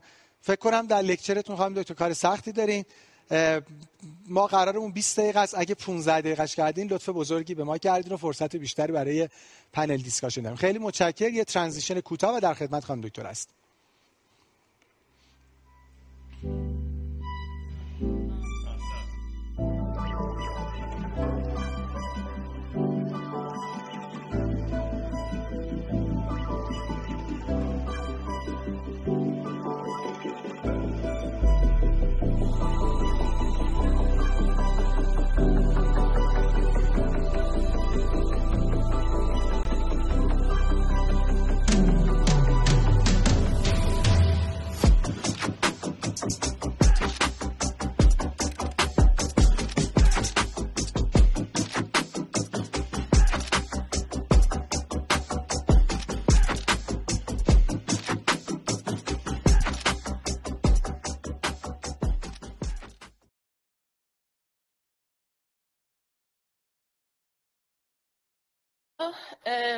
مبحثی که هست قرار راجبه صحبت بکنیم در مورد درمان پولیفارماسی در بیماران با هارت فیلیر هست. کیس آقای دکتر بهش اشاره کردم، من اینجا ازش میگذرم که بعد راجبه بحثی که میخوایم بیشتر در واقع راجبه صحبت بکنیم. چیزی که ما میخوایم در مورد این کیس صحبت بکنیم اینه که حالا چه چالش هایی در مورد درمان این کیس باش مواجه هستیم و اینکه چه جوری میشه این کیس رو تقسیم بندی کرد در مورد هر کدوم از این چالنجاش، چه راهکار درمانی میتونه وجود داشته باشه. بحث اول بیماری بود که دوز بالای دی اکسین داشت دریافت میکرد، در اینها سی کی دی بود، در اینها ژریاتریک بود. آیا امکان به وجود اومدن در واقع دیش توکسیسیتی در بیمار وجود داره یا نه؟ جایگاه دیگوکسین توی بیماری که هارت فیلیر رو ای اف داره چقدره و اینکه آیا دیگوکسین رو توی بیمار ادامه میدیم یا اینکه با توجه به خطری که ممکنه مسمومیت داشته باشه دیگوکسین رو قطع میکنیم. در مورد رژیم آنتی ترومبوتیکش بود که آسپرین، سیلاستازول و ریواروکسابان سه تا دارو رو داشت با هم دیگه دریافت میکرد. فکر کنم یکم اگزاجره شده بود ولی نمیدونم چقدر امکان داره که این سه تا دارو با هم دیگه در واقع بیماری دریافت بکنه. بیماری بود که توی ادم در واقع به هر حال ادم داشت، اپدال ادما داشت، راردیه داشت، یه درجاتی از آنمی داشت. در مورد اینکه دوز داروهایی که داره دریافت میکنه درست هست یا نه و اینکه فشار خونمون های در گل هست یا نه و اینکه چه اقدام بیشتری میشه برای بیمار انجام داد صحبت میکنیم و در نهایت اینکه شاید تنها چیزی که توی بیمار در گل بود و برای ما رضایت بخش بود عدد لیپید پروفایلش بود. اولین چالنجی که در بیمار باش مواجه هستیم بحث مسمومیت با دیگوکسین هست. مطالعاتی که در مورد دیگوکسین در بیماران هارت فیلیر و ای اف همزمان وجود داشتن، شاید مهمترین مطالعات در واقع سعی کردم راجع به صحبت بکنم. اولین مطالعه مطالعه اپتیمایز هارت فیلیر هست که در واقع بیماران هارت فیلیر و ای اف همزمان بودن که قبل از اینکه بیمار بخواد از بیمارستان مرخص بشه براش دیگوکسین شروع کردن. آوتکامی که توی این مطالعه باش مواجه بودن این که توی بیمارانی که دیگوکسین دریافت کردن نسبت به گروهی که دیگوکسین دریافت نکردن، همونطور که ملاحظه می‌فرمایید توی آلکاز مورتالیتی تفاوت معنیداری بین این بیماران وجود نداشته و توی فالوآپ‌های طولانی مدت یک ماه، دو سال و چهار سال هم تفاوت معنیداری مشاهده نشده. ولی که در مورد هارت فیلیر ری ادمیشن در واقع بیمارانی که دیگوکسین دریافت کرده بودن به طرز معنیداری نسبت به اونایی که دیگوکسین دریافت نکرده بودن ری ادمیشن کمتری داشتند بعد از یک ماه، دو سال و چهار سال که یک مطالعه پوزیتیو بود به نفع دریافت دیگوکسین در بیمارانی که هارت فیلیر و ای اف همزمان داشتند. مطالعه ریت ای اف که توی جامعه بیست بیست در واقع چاپ شد گفتن که بیمارانی که چه لودوز دیگوکسین دریافت کرده بودن چه بیزوپرولول دریافت کرده بودن تفاوت معنیداری از نظر کوالیتی آف لایف در شش ماه بین این دوتا گروه وجود نداشت که در واقع بعد از مدت طولانی که دخش دیگوکسین کمرنگ شده بود یک بار دیگه در واقع اهمیت دیگوکسین رو توی این بیماران پررنگ تر کرد. مطالعه دیگه توی بیماران ای اف و هارت فیلیر آنالیز ای اف سی اچ اف بود که توی این در واقع مطالعه دیگوکسین مقداری اثرات معکوسی داشت که دیدن که توی این مطالعه مورتالیتی افزایش پیدا کرده بود توی بیمارانی که هارت فیلیر بودن و اینکه ای اف همزمان داشتن. در واقع یک نگاتیو ترایال بود برای دیگوکسین. اگه بیماری حالا ای اف نداشته باشه توی هارت فیلیر به تنهایی باشه، یعنی که در واقع از اون اثرات آنتی آریتمی که دیگوکسین نخواهیم استفاده بکنیم، سیستماتیک ریویو آخری که وجود داره مربوطه به بیست بیست گفته که معلوم نیستش که دیگوکسین بتونه تغییری توی دت ایجاد بکنه، تغییری توی هاسپیتالیزیشن ایجاد بکنه، یا اینکه حتی بخواد ضرری برای بیمار داشته باشه، با توجه به اینکه مطالعاتی که در این زمینه وجود داره محدوده. چیزی که این مطالعه فقط بهش اشاره کرد اینه که اگر بیماری داره دیگوکسین دریافت میکنه و روی دیگوکسین استیبل، سطح سرامی دیگوکسین در حد قابل قبولی توی بیمار وجود داره و اینکه بیمار دچار مشکل کلیوی نیست، داروی همزمان دیگه قرار نیست برای بیمار شروع بشه، به خصوص آمیوداران که خب تداخل خیلی معنیداری داره با دیگوکسین. در واقع میگن دیگوکسین بیمار رو قطع نکنیم، چون قطع کردن دیگوکسین باعث میشه که علائمش به خصوص توی فاز اولی که دیگوکسین توی بیمار قطع میشه بدتر بشه. ولی که نکته‌ای که اشاره کردم اینه که به شرطی که سطح سرمی قابل قبولی داشته باشه. تمام مطالعاتی که در مورد دیگوکسین اثرات مثبت دیدند مواردی بوده که دیگوکسین سطح سرمی خوبی داشته که توی افرادی که حالا ای اف همزمان هم داشته باشن میگن که بهتره که سطح پلاسماییمون یه چیزی عددی حدود نه دهم باشه حد اکثر، یا اینکه ما سطح پلاسمایی بالاتر از نه دهم، حالا بعضی از مطالعات بالاتر از یک دیگه حتی توی مواردی که ای اف هم هست برای بیمار نمیخوایم داشته باشیم، به خاطر اینکه بالاتر از اون ممکنه که خطر توکسیسیتی رو برای بیمار افزایش بده. توی در واقع کامل‌ترین مطالعه‌ای که انجام شده گفتن که اگر که بیماری سطح در واقع پلاسمایی بالایی داشته باشه، یعنی که دیگوکسین رو موقعی که گیری یک دهم به خصوص داشته باشه، دیدن باعث میشه که آلکاز مورتالیتی توی این بیماران به طرز معنیداری افزایش پیدا کنه. در که اگر که ما بتونیم دوز مناسب دیگوکسین رو توی این بیماران بدیم، مانیتورینگ مناسب داشته باشیم و سطح در سرم هم تمام داشته باشیم، تفاوت معنیداری از جهت افزایش مورتالیتی با تجویز دیگوکسین ایجاد نمیشه، نگران مسمومیت با دارو نیستیم. این در واقع نتیجه بود که این مطالعه بهش رسید. همونطور که ملاحظه می‌فرمایید افرادی که در واقع سطح دیگوکسین بالاتر از نه دهم یا بالاتر از یک و یک دهم داشتن به طرز معنیداری مورتالیتیشون نسبت به افرادی که سطح سرامی مناسبی داشتن بیشتر بود که اهمیت در واقع مانیتورینگ سطح پلاسمایی دیگوکسین رو در بیمارانی که دارن دارو رو مصرف میکنن دو چندان میکنه. چیزی که هست اینه که ما در مورد دیگوکسین بر اساس اینکه آیا داره برای ای اف بیمار دریافت میکنه یا اینکه آیا داره برای هارت فیلیر بیمار دریافت میکنه فرمول های متفاوتی جهت محاسبه دوز دقیقش داریم. فقط میخوام بگم که یک در واقع اویدنسی از جهت اینکه چه تغییرات کینتیکی توی دارو ایجاد میشه قطعاً وجود خواهد داشت. اگه بخوایم در مورد این بیمار محاسبه رو انجام بدیم با توجه به اینکه زمانی بیمار ای اف بوده و الان رفته توی ماسینوسریت، دوز هفتگی که برای بیمار در میاریم یه عددی یه عددی بوده هشت کیلوگرم خواهد بیمار الان داره بالاتر از دیگوکسین رو در میکنه، بنابراین اولین اقدامی که بیایم سطح در واقع دیگوکسین رو چک کنیم ببینیم که آیا بیمار مسمومیتی حالا در واقع سطح سرامی بالایی با دیگوکسین داریم یا نه و اینکه از این نظر بخوایم بیمار رو مانیتور بکنیم. بحث مهم دوم که حالا توی استایدهای آیدیتوریاکی هم بود و بهش اشاره کردن در مورد آنتی ترومبوتیکایی بود که توی این بیمار در واقع شروع شده. بیمار داشت آسپرین میگرفت، ریواروکسابان ده میگرفت و سیلاستازول.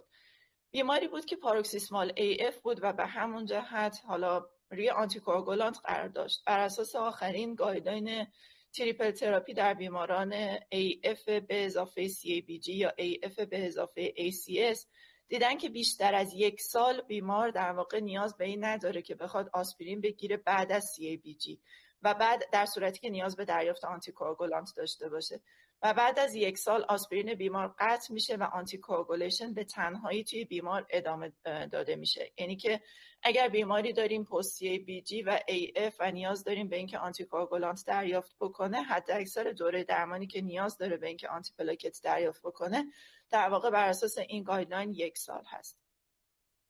حالا اگر بیمار نورمال سینوس ریتم بود چی؟ بحث آسپرین و سیلاستازول در واقع این کامبینیشن مربوطه به سال دو هزار و هشت میشه و میگن که خب در اون زمان بیشتر حالا جراحی‌ها به صورت آف پمپ بوده و استفاده از آسپرین به اضافه سیلاستازول نسبت به آسپرین به تنهایی ارجحیت داشته. یه نکته‌ای که حالا اینجا میخوام بهش حتما اشاره بکنم اینه که استفاده از سیلاستازول توی بیماران هارت فیلیر کنتراندیکه است و توی بیماران هارت فیلیری که علامت داشته باشه در واقع استفاده از سیلاستازول به هر عنوانی ممنوعه.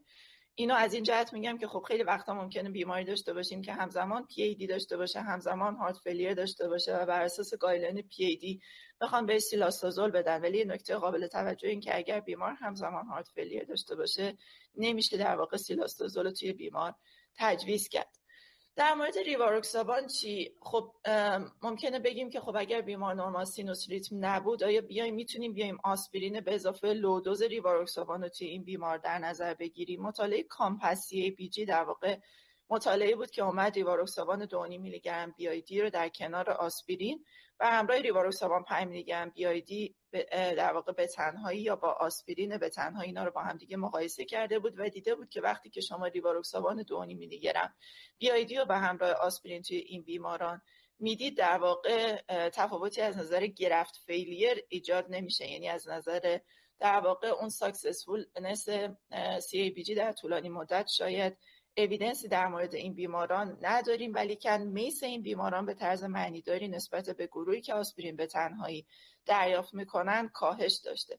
چه مطالعه کامندر اومده بیمارانی که در واقع هارت فیلیر بودند، نورمال سینوس ریتم بودند، بهشون اومده ریواروکسابان در کنار آسپرین داده و گفته که در واقع این اضافه کردن ریواروکسابان لودوز در کنار آسپرین ممکنه بتونه حوادث ترومبوآمبولیک ایونت رو توی این بیماران در طولانی مدت کم بکنه، ولی کن چیزی که این مقاله بهش اشاره کرده اینه که میگه این حوادث ترومبوآمبولیک علت مرگ و میر توی بیماران هارت فیلیر نبودن یا اینکه با در واقع با بدتر شدن یا هاسپیتالیزیشن همزمان هارت فیلیر همراهی نداشتن. به خاطر همین خیلی مطالعه مثبتی به نفع دادن ریواروکسابان لودوز توی این بیماران نبوده.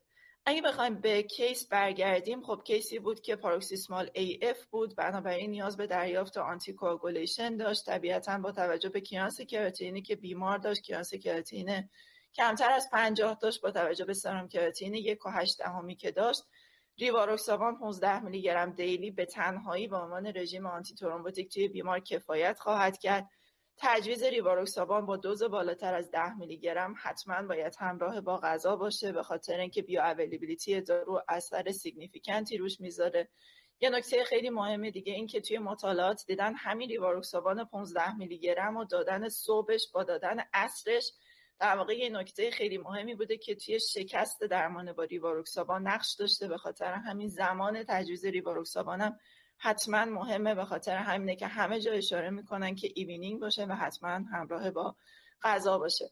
وقتی که داریم ریواروکسابان پانزده میلی گرم دیلی میدیم طبیعتا نیاز به آسپرین بعد از یک سال نداریم، آسپرین رو میتونیم قطع بکنیم. سیلاستازول بیمار همزمان هارت فیلیر داره، استفاده ازش ممنوعه، علاوه بر اینکه کمکی هم به بیمار در کنار آنتیکوآگولان نخواهد کرد، بنابراین نیاز به دریافت سیلاستازول هم نخواهد داشت. با توجه به اینکه برای بیمار آنتیکوآگولان و دوزش رو داریم تغییر میدیم طبیعتا نیاز داریم به اینکه حتما این بیمار بعد از ماه و برای همین رژیم آنتی ترومبوتیکش به تنهایی بیمارز داره به اینکه کرانس کراتین تقسیم بر ده، یعنی حدود سه ماه یک بار حتما به خاطر رژیم آنتی ترومبوتیکش در واقع ویزیت بشه. یعنی اگر که ما دلیل دیگه‌ای برای ویزیت زودتر بیمار نداشتیم که حالا توی این بیمار البته دلایل متعددی داریم، به خاطر همین ترومبوتیک نیاز هست به اینکه بیمار حتما هر سه ماه یک بار حتما بررسی شه. آیا این بیمار نیاز به اینکه همزمان بیای دریافت کنه یا نه؟ طبیعتا وقتی می‌خوایم داروی بیمار شروع کنیم یک توزیع ریسک تو بنفیت برای بیمار در نظر میگیریم. این که شروع کردنش ممکنه که چه سودی باش داشته باشه، در این حال چه ضرری برای بیمار داشته باشه.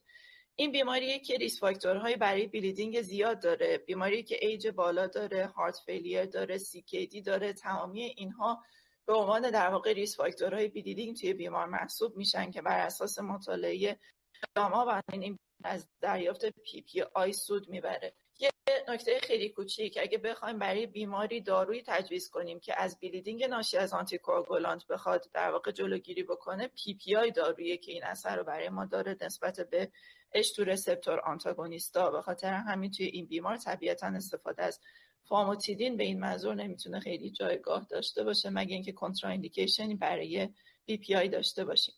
چالش بعدیمو در مورد بتا بلاکر بود، اینکه خب بیمار بیمار سالمندیه، چویس بتا بلاکر توی بیمار سالمند چیه؟ آیا واقعا تفاوتی بین گزینه‌های اپروود بتا بلاکر که بیزوپرولول، متاپرولول و کاربدیلول هستند میتونه وجود داشته باشه؟ یه بحثی که هست اینه که ممکنه چون که بیمار سالمنده خطر ارتوستاتیک هایپوتنشن توش بیشتر باشه، در عین حال ریسک فالینگ باش توش بیشتر باشه و همین جهت در واقع بعضی جاها پرکتیس کاربدیلول رو توی این بیماران میان در واقع کمتر میکنن. خب با توجه به اینکه اون اثر آلفا یک بلاکری که ممکنه داشته باشه، میگن که به خصوص توی فرست دوز ممکنه ارتوستاتیک هایپوتنشن بیشتری توی بیماران ایجاد بکنه. توی مطالعات طولانی مدتش تفاوت سیگنیفیکنتی در واقع با کاربدیلول دیده نشده، ولی کن خیلی وقتا با عنوان در واقع فرست چویس کاربدیلول ممکنه توی جریاتریک استفاده نشه. اینکه الان بیمار رال داره در مورد کاربدیلولش چه کار بکنیم، خب مطالعات در این زمینه زیاد هست. اگر که بیمار میتونه این دوز بتا بلاکر رو تحمل بکنه، طبیعتا دوز بتا بلاکر رو افزایش نمیدیم، با همین دوز حداقل نمیداریم. بیمارش فورا چهل میلی گرم یک بار روز دریافت میشه. تعداد که به جهت این رویه داشت نیاز داشتیم به اینکه فروزما افزایش دوز بدیم. نکته وجود داره اینه که فروزما نیمه عمر خیلی کوتاهی داره، به خاطر حداقل فاصله تجویز فروزماید بایستی که بی آی دی باشه. یعنی حتی اگر که میخوایم لو دوز بدیم، به هر دلیل به بیمار میخوایم چهل میلی گرم بدیم، در مطالعات دیدن که بیست میلی گرم بی دی نسبت به چهل میلی گرم دیلی افیکیسی بهتری داشته. بیمار در حال حاضر هارت ریت هشتاد و دو داشته. توی این بیماران گولمون اینه که تا اینجایی که میتونیم هارت ریت رو در واقع کنترل بکنیم. توی مطالعات همونطور که میدونید به سمت این که بیایم هارت ریت رو به حد کمتر از هفتاد برسونیم. همونطور که اشاره کردم توی بیماران هارت فیلیر هدف اینه که زودتر بتونیم ایس و ای آر بی یا آرنی رو برای بیمار شروع بکنیم، ولی در مورد تیتریشن هدف اینه که زودتر بتا بلاکر رو بتونیم دوزش رو افزایش بدیم. یعنی اگر که ما بخوایم بین ایس اینیبیتور و بتا بلاکر یکی رو انتخاب بکنیم که دوزش رو افزایش بدیم، طبیعتاً بتا بلاکر بعد اولویت خواهد بود. اگر بیماری هست که همزمان هایپوتنشن داره و اینکه میخوایم در واقع بتا بلاکر رو تیت بکنیم، توی کرونیک منیجمنتش ممکنه نیاز داشته باشیم به اینکه دوز ایس و ای آر بی رو یکم کمتر بکنیم، یا اینکه اگر که بیمار داره لوب دیورتیک با دوز بالا دریافت میکنه و اگر که برامون امکان داره دوز لوب دیورتیک رو توی یکی دو, دو روز اول در واقع کاهش بدیم تا اینکه بیمار بتونه این افزایش دوز بتا بلاکر رو تحمل بکنه. یه نکته ای که هست اینه که خیلی وقتا بیمارانی داریم که با فتیگ مراجعه میکنن که در واقع عارضه دریافت بتا بلاکر با دوز بالا ممکنه باشه، که این نکته ای که حالا خیلی وقتا باید بهش اشاره بکنیم. بحث تنظیمات دارویی دیگه، انالاپریر بیمار دیلی بود. توی بیماران هارت فیلیر توصیه میشه توصیه میشه که در واقع انالاپریرمون به سمت بیدی شدن پیش بره. در مورد آرنی ها در واقع میگن که بهتره که انالاپریر رو سویش بکنیم به آرنی در صورتی که در دسترس بود و در صورتی که بیمار از نظر سوشیو اکونومیک توانایی در واقع هزینه تقبل هزینه آرنی رو داشته باشه، که بر اساس اینکه چه دوزی از بیمار اضافه میکنه، دوز شروع آرنیمون که طبیعتا متفاوت خواهد بود. بیمار داشت دوز کمتر از انالاپری ده میلی گرم روزانه دریافت میکرد، بنابراین در واقع آرنی میتونه با فاصله سی و شش ساعت و با دوز بیست و چهار بیست و شش میلی گرم بی آی دی برای بیمار شروع بشه. یه نکته‌ای که هست اینه که استفاده از آرنی ها نسبت به ایس اینیبیتور توی مطالعه پارادایز ام آی هم بوده با افت فشار خون بیشتری همراهه. به خاطر همین خیلی جاها اول میان برای بیمار ای آر بی شروع میکنن و بعد وقتی که بیمار کنترل بود اون وقت میان در واقع سویش میکنن به سمت آرنی. بحث دیگه در مورد روزواستاتین بیمار پوستی بی جی هست و سی کی دی طبیعتا نیاز داره به اینکه بیمار در واقع دوز بالای استاتین رو دریافت بکنه. از طرف دیگه بیمار ژریاتریک توی گایدلاین ها اجازه دادن به اینکه اگر بیمار ژریاتریک میتونه مادریت دوز استاتین هم دریافت بکنه. نکته‌ای که می‌خواستم بهش اشاره بکنم اینه که روزواستاتین توی مواردی که بیمار کریناس کراتئین کمتر از سی داره نیاز داره به اینکه دوزش کاهش پیدا بکنه. دوز شروعش پنج میلی گرمه و حد اکثر دوزی از روزواستاتین هم که میتونیم توی این بیماران بدیم ده میلی گرم در روز. این نکته‌ای که در مورد تجویز روزواستاتین حالا توصیه شده که رعایت بشه. ام آر ای در واقع توی بیماران سیمتوماتیک کرونیک هفرف در واقع کاربرد داشته به شرطی که همزمان بتا بلاکر یا آرنی یا ایس اینیبیتور یا ای آر بی رو دریافت کنند و کنتراندیکیشنی نسبت به دریافت ام آر ای نداشته باشند. این بیمار داشت اپرنون میگرفت، سی کی دی بود، توی کریناس کراتئین کمتر از سی، بعضی جا میگن ام آر ای ممکنه کنتراندیکیشن داشته باشه، ولی کن تا زمانی که بیمار پتاسیم بالاتر از پنج نداشته باشه میتونه از دریافت ام آر ای سود ببره که دوزش بر اساس اینکه کریناس کراتئین بیمار چقدر باشه توی گایدلاین ای اس سی در واقع کامل دیفاین شده. نکته‌ای که استاد امین هم بهش اشاره کردن آنمی توی بیماران هفرف توصیه میشه که هم حتما سطح سچوریشن ترانسفرین توی این بیماران چک بشه، فریتین چک بشه و هموگلوبین چک بشه. توی مطالعات دیدن که به خصوص افرادی که سچوریشن کمتر از دوازده درصد داشتن، یعنی نسبت اف ای به تی آی بی سی کمتر از دوازده درصد داشتن، بیشترین سود از دریافت فرآورده آهن بردن. و یک اشاره دیگه میکنم، فرآورده آهن در واقع فراهمی زیستی خوراکیش خیلی کمه و این بیماران از دریافت فراهمی از آهن خوراکی شاید فقط آرزه نازیا وامیتینگش برای بیمار بمونه و هیچ سودی برای بیمار نداشته باشه. اینا نیاز دارن به اینکه حتما فرآورده آهن رو به صورت تزریقی دریافت کنن. اچ جی ال تی تو اینهیبیتورها داروهایی هستن که در واقع الان جایگاه خیلی پررنگی پیدا کردن به عنوان درمان خط پنجم، حتی مطرح شدن. بعضی جاها میگن که شاید بعدها در واقع جلوتر بیان توی درمان با توجه به اثرات خیلی در واقع مثبتی که داشتن. این بیمار نیاز نداره به اینکه دیابت داشته باشه تا اینکه در واقع اچ جی ال تی از اچ جی ال تی اینهیبیتور سود ببره. فواید خیلی زیادی برای اچ جی ال تی اینهیبیتورها توی مطالعات هارت فیلیر بهش اشاره شده. بنابراین اگر بیمار کنترا ایندیکیشنی از نظر کریناس کراتئین نداشته باشه میشه از اچ جی ال تی اینهیبیتور سود ببره که طبیعتاً انفاگلیفلوزین، داپاگلیفلوزین هر دو مطالعاتی بودن که در واقع اثرات مثبتی توی بیماران هارت فیلیر با و بدون دیابت داشتن. اگه بخوایم به کیس برگردیم، بیمار خانم هفتاد و شش ساله‌ای بودن که در واقع با سابقه سی ای بی جی پانزده سال قبل، پاراکسیسمال ای اف و داروهایی که داشتن دریافت میکردن آسپرین، ریواروکسابان، سیلاستازول، روزواستاتین چهل، کاودیلوسو صد و بیست و پنج بی آی دی. همینجا یک کوچولو فقط اشاره بکنم، این دوزیه که ما خیلی زیاد میبینیم که بیمار رو دوز پایین کاودیلور برش نگه میدارن و دیگه هیچ وقت این دوز تیت نمیشه. در واقع در مورد بتا بلاکرها این تیتریشن اهمیت خیلی زیادی داره. انالاپری که راجع بهش صحبت کردیم، اپلرنون، فروزماید و دیگوکسین. و اینکه در واقع چه تغییراتی نیاز به دادن توی رژیم درمانی بیمار وجود داره که آسپرین آسپرین راجع به صحبت کردیم، سیلاستازول که باید قطع بشه و دوز ریواروکسابان که باید ایدئال بشه. در نهایت این که چقدر کلینیکال فارماسیستا رو دوست دارید، در نهایت از آیدیت امین میپرسیم که آیا دوست دارن یا دوست ندارن.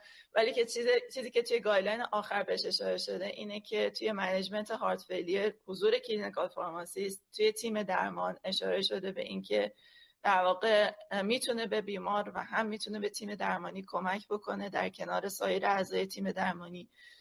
توی گایدلاین اشاره شده که شش محل فعالیت برای اینترونشن کلینیکال فارماسیست توی درمان بیماران هارت فیلیر در نظر گرفتند که به خصوص بر اساس مطالعات اخیر دیدن که حضور این کلینیکال فارماسیستا خیلی میتونه منیجمنت بهتر بیماران کمک کنه.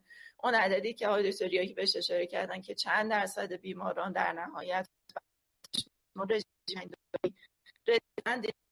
حضور کلینیکال فارماسیستا باعث که در بیشتری بدون آرزه در واقع به اون گول هدف درمانی هارت فیلیر برسند، چون خیلی بیمارانی هستن که کوموربیدیتی دارن، مشکلات همزمان دیگه ای دارن که نیاز دارن به اینکه سایر داروهاشون در کنار داروهای هارت فیلیر در واقع منیج بشه.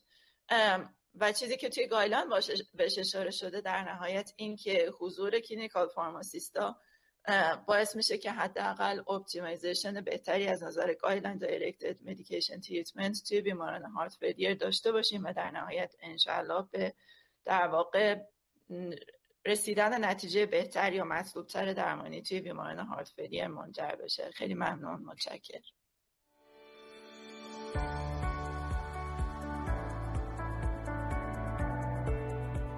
چربی خون بالا یکی از ریسک فاکتورهای مهم بیماری‌های ایسکمیک قلبی و همچنین سکته‌های مغزی در دنیا به حساب می‌آید، به طوری که طبق اعلام سازمان بهداشت جهانی حدود شصت درصد بیماری‌های ایسکمیک قلبی و چهل درصد سکته‌های مغزی به علت وجود دیسلیپیدمیا میباشد.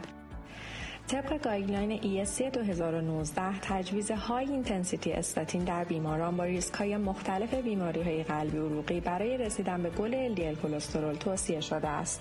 همچنین طبق این گایدلاین استاتین ها با عنوان خط اول درمان در بیماران های ریسک و هایپرتیلیگریسیریدمیا توصیه شده است. لذا انتخاب بهترین استاتین در درمان بیماران با دیسلیپیدمیا بسیار حائز اهمیت است. داروی روزواستاتین به عنوان پتنس ترین و سیف ترین استاتین به حساب می آید که در مقایسه با سایر استاتین ها دارای مزایای بسیاری می باشد. از جمله مزایای داروی روزواستاتین نسبت به آتورواستاتین می توان به این موارد اشاره کرد: تأثیر بهتر روزواستاتین در کاهش ال دی ال کلسترول، توتال کلسترول و تریگلیسیرید، اثر بخشی بیشتر روزواستاتین در افزایش اچ دی ال، عوارض عضلانی و کاگنیتیو کمتر روزواستاتین به علت هیدروفیل بودن مولکول، تداخلات دارویی کمتر روزواستاتین به علت فرآیند متابولیسم و نوع آنزیم متابولیزه کننده. علاوه بر موارد فوق، روزواستاتین دارای تاییدیه اف دی ای برای جلوگیری از پیشرفت پلاک آتروما می باشد. روزورکسین داروی روزواستاتین شرکت اکتوبر می باشد که در دوزهای پنج، ده، بیست و چهل میلی گرم در دسترس بیماران قرار گرفته است.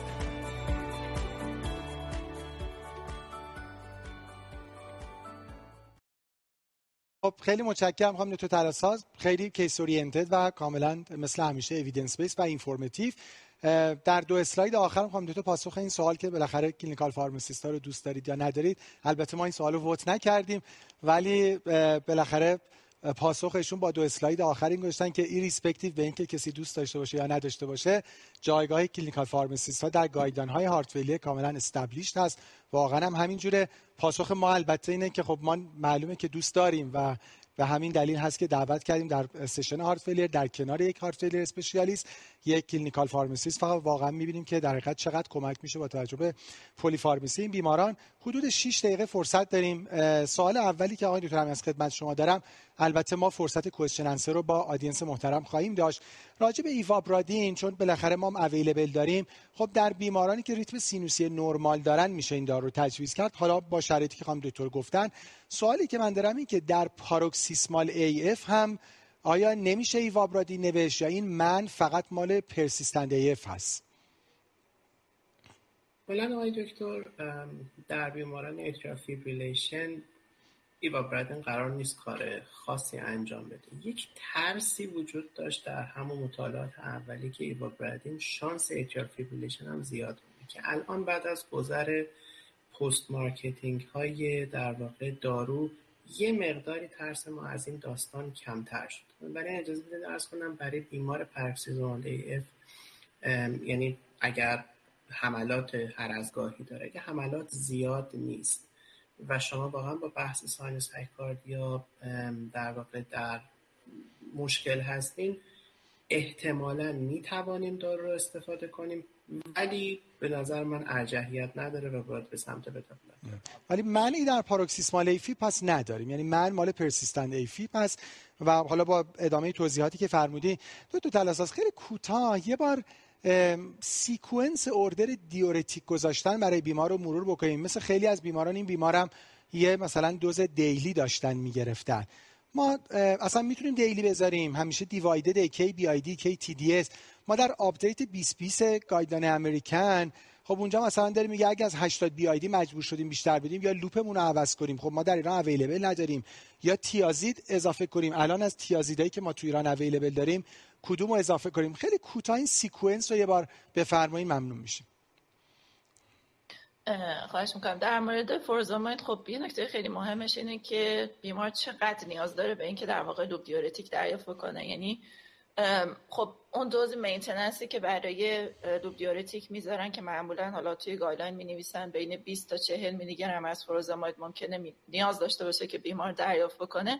در مورد دوز چهل میلی گرمش میگه نیمه عمر فورزاماید یه عددی بین سه دهم تا سه ساعته. به خاطر همین شاید دادن دیلیش خیلی در واقع سود زیادی برای بیمار نداشته باشه. طبیعتاً به سمت این میریم که ترجیحاً فورزاماید رو بتونیم به صورت بیدی تجویز کنیم تا به صورت یک بار در روز، به جهت اون نیمه عمر کوتاهی که داره. اینکه در واقع تا چه حد پاسخ به درمان ازش میبینیم، خب بر اساس یورین آوتپوت زمانی که بیمار توی بیمارستان بستریه و داریم این تیک آوتپوتش رو چک میکنیم و بر اساس سنجش یورین آوتپوت اینکه در واقع دو ساعت بعد از دادن دوز ما به چه مقدار از یورین آوتپوت بر اساس کیاس کراتینین برسیم، نشون دهنده این که حالا بیمار داره دوز مناسب فورزاماید دریافت میکنه یا نه.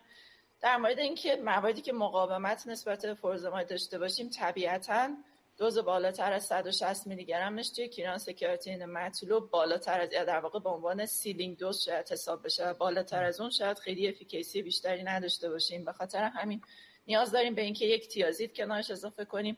طبیعتاً همیشه ارجحیت بر اینه که تیازید لایک اضافه بکنیم تا تیازید کنار فورزاماید، و منطقش هم اینه که بیایم یه دیورتیک بدیم که محل اثرش بعد از لوپ دیورتیک باشه که مقاومت نسبت به در واقع لوپ دیورتیک رو بتونه بشکنه. ما میتونیم هم از حالا بر اساس دارویی که تو ایران داریم، شاید خب پتنت ترینش متولازونه که من یادمه یه زمانی یه مقدار خیلی کوچیکی به بیماران به عنوان سمپل میدادن، الان نمیدونم داشته هدر اویلیبل، ولی کن بین بقیه انتخابایی که ما داریم هیدروکورتیازید و این داپامید هم میتونه جز انتخابامون باشه. فقط خیلی کوتاه بگم که اگه بخوایم هیدروکورتیازید و به عنوان مقاومت نسبت به در واقع شکستن مقاومت نسبت به فورزاماید بدیم، تنها جاییه که میتونه به عنوان مصرف بیدی طبق گایدلاین ای اس سی جایگاه داشته باشه. خیلی متشکرم. آقای دکتر امین، یه سوال کوتاه از خدمت شما داشته باشم. ما تو شماره اخیر جورنال کاردیاک فیلیر این تعریف یونیورسال و کلاسیفیکیشن یونیورسال هارت فیلیر رو داشتیم، خیلی مهم بود و برانوالد هم یه ادیتوریال مهم بعد از اون نوشت. یکی از نکاتی که به نظرم در پرکتیس مهم بود، حالا ما علاوه بر هفپف و در حقیقت هفرف و هف امرف، ما اصطلاح هارت فیلیر وید ایمپروفد ای اف اضافه شد. بیمارانی که قبلا ای اف زیر چهل درصد داشتن و بعد ایمپروفد میشن، حداقل ده درصد بالاتر میاد و بعد ای افشون بالای چهل درصد میاد. خب ما این بیماران در پرکتیس میبینیم به دلایل مختلف، حالا از جمله بیمارانی که دچار ایسکمی کاردیومیوپاتی میشن بعد از یک ایونتی. من سوالی که دارم، همین داشتم فکر میکنم خب این دفینیشن قراره به پرکتیس کمک بکنه.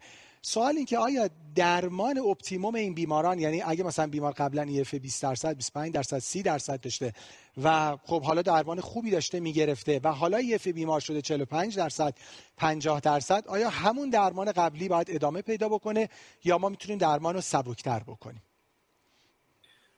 البته اجازه بدید عرض کنم که ترایال ها راجع به نیو نورو هورمونال بلاکر ها هنوز نمیتونن راجع به هف رک ای اف یا هف ایمپروفد ای اف خیلی نظر بدن، اما کانسپت کلی اینجاست که درمان تفاوتی نمیکنه. ما همان گونه نورو هورمونال بلاکری رو که در مورد هف رف داشتیم در مورد هف رکف یا هف ایمپروفد ایجکشن فرکشن ادامه خواهیم داد.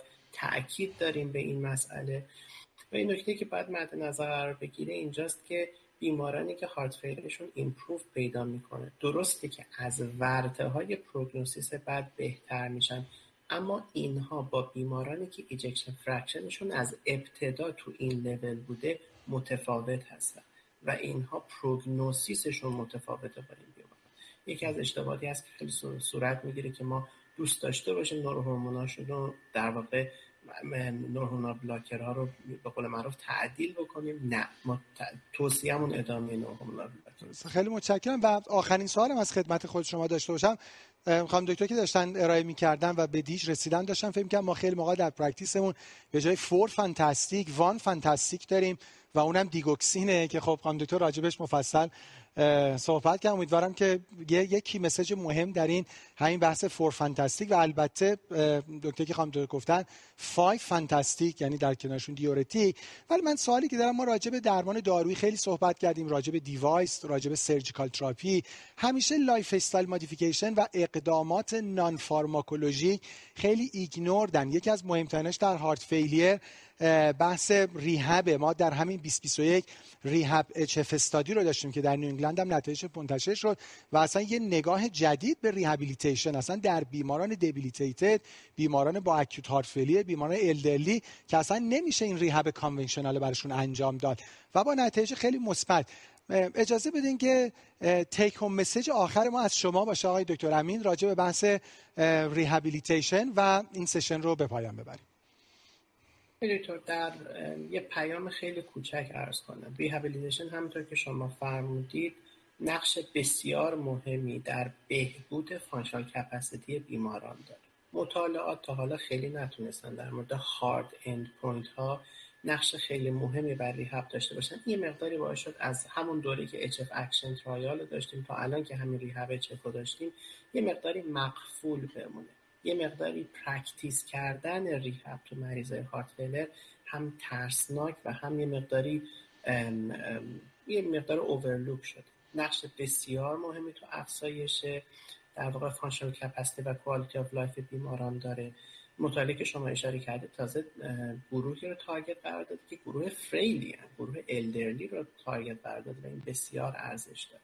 و من اجازه بدید یه نکته کوچیکی هم عرض کنم که ریهاب ما فقط ریهاب در واقع اگزرشن و فانکشنال کپاسیتی نیست، ریهاب نوتریشن هست، ریهاب سوشیال بیماران هست و اینا یه چیزایی هست که بیماران هارت فیلر ما بسیار بسیار ازش رنج میبرن و اینجا هست که نقش یک مالتی دیسیپلینری اپروچ به بیماران که البته یه بخش خیلی خیلی مهمش کلینیکال فارماسیست هست در واقع نقش مهمی ایجاد. خیلی متشکرم آقای دکتر امین، مثل همیشه برای من خیلی آموزنده و لذت بخش بود.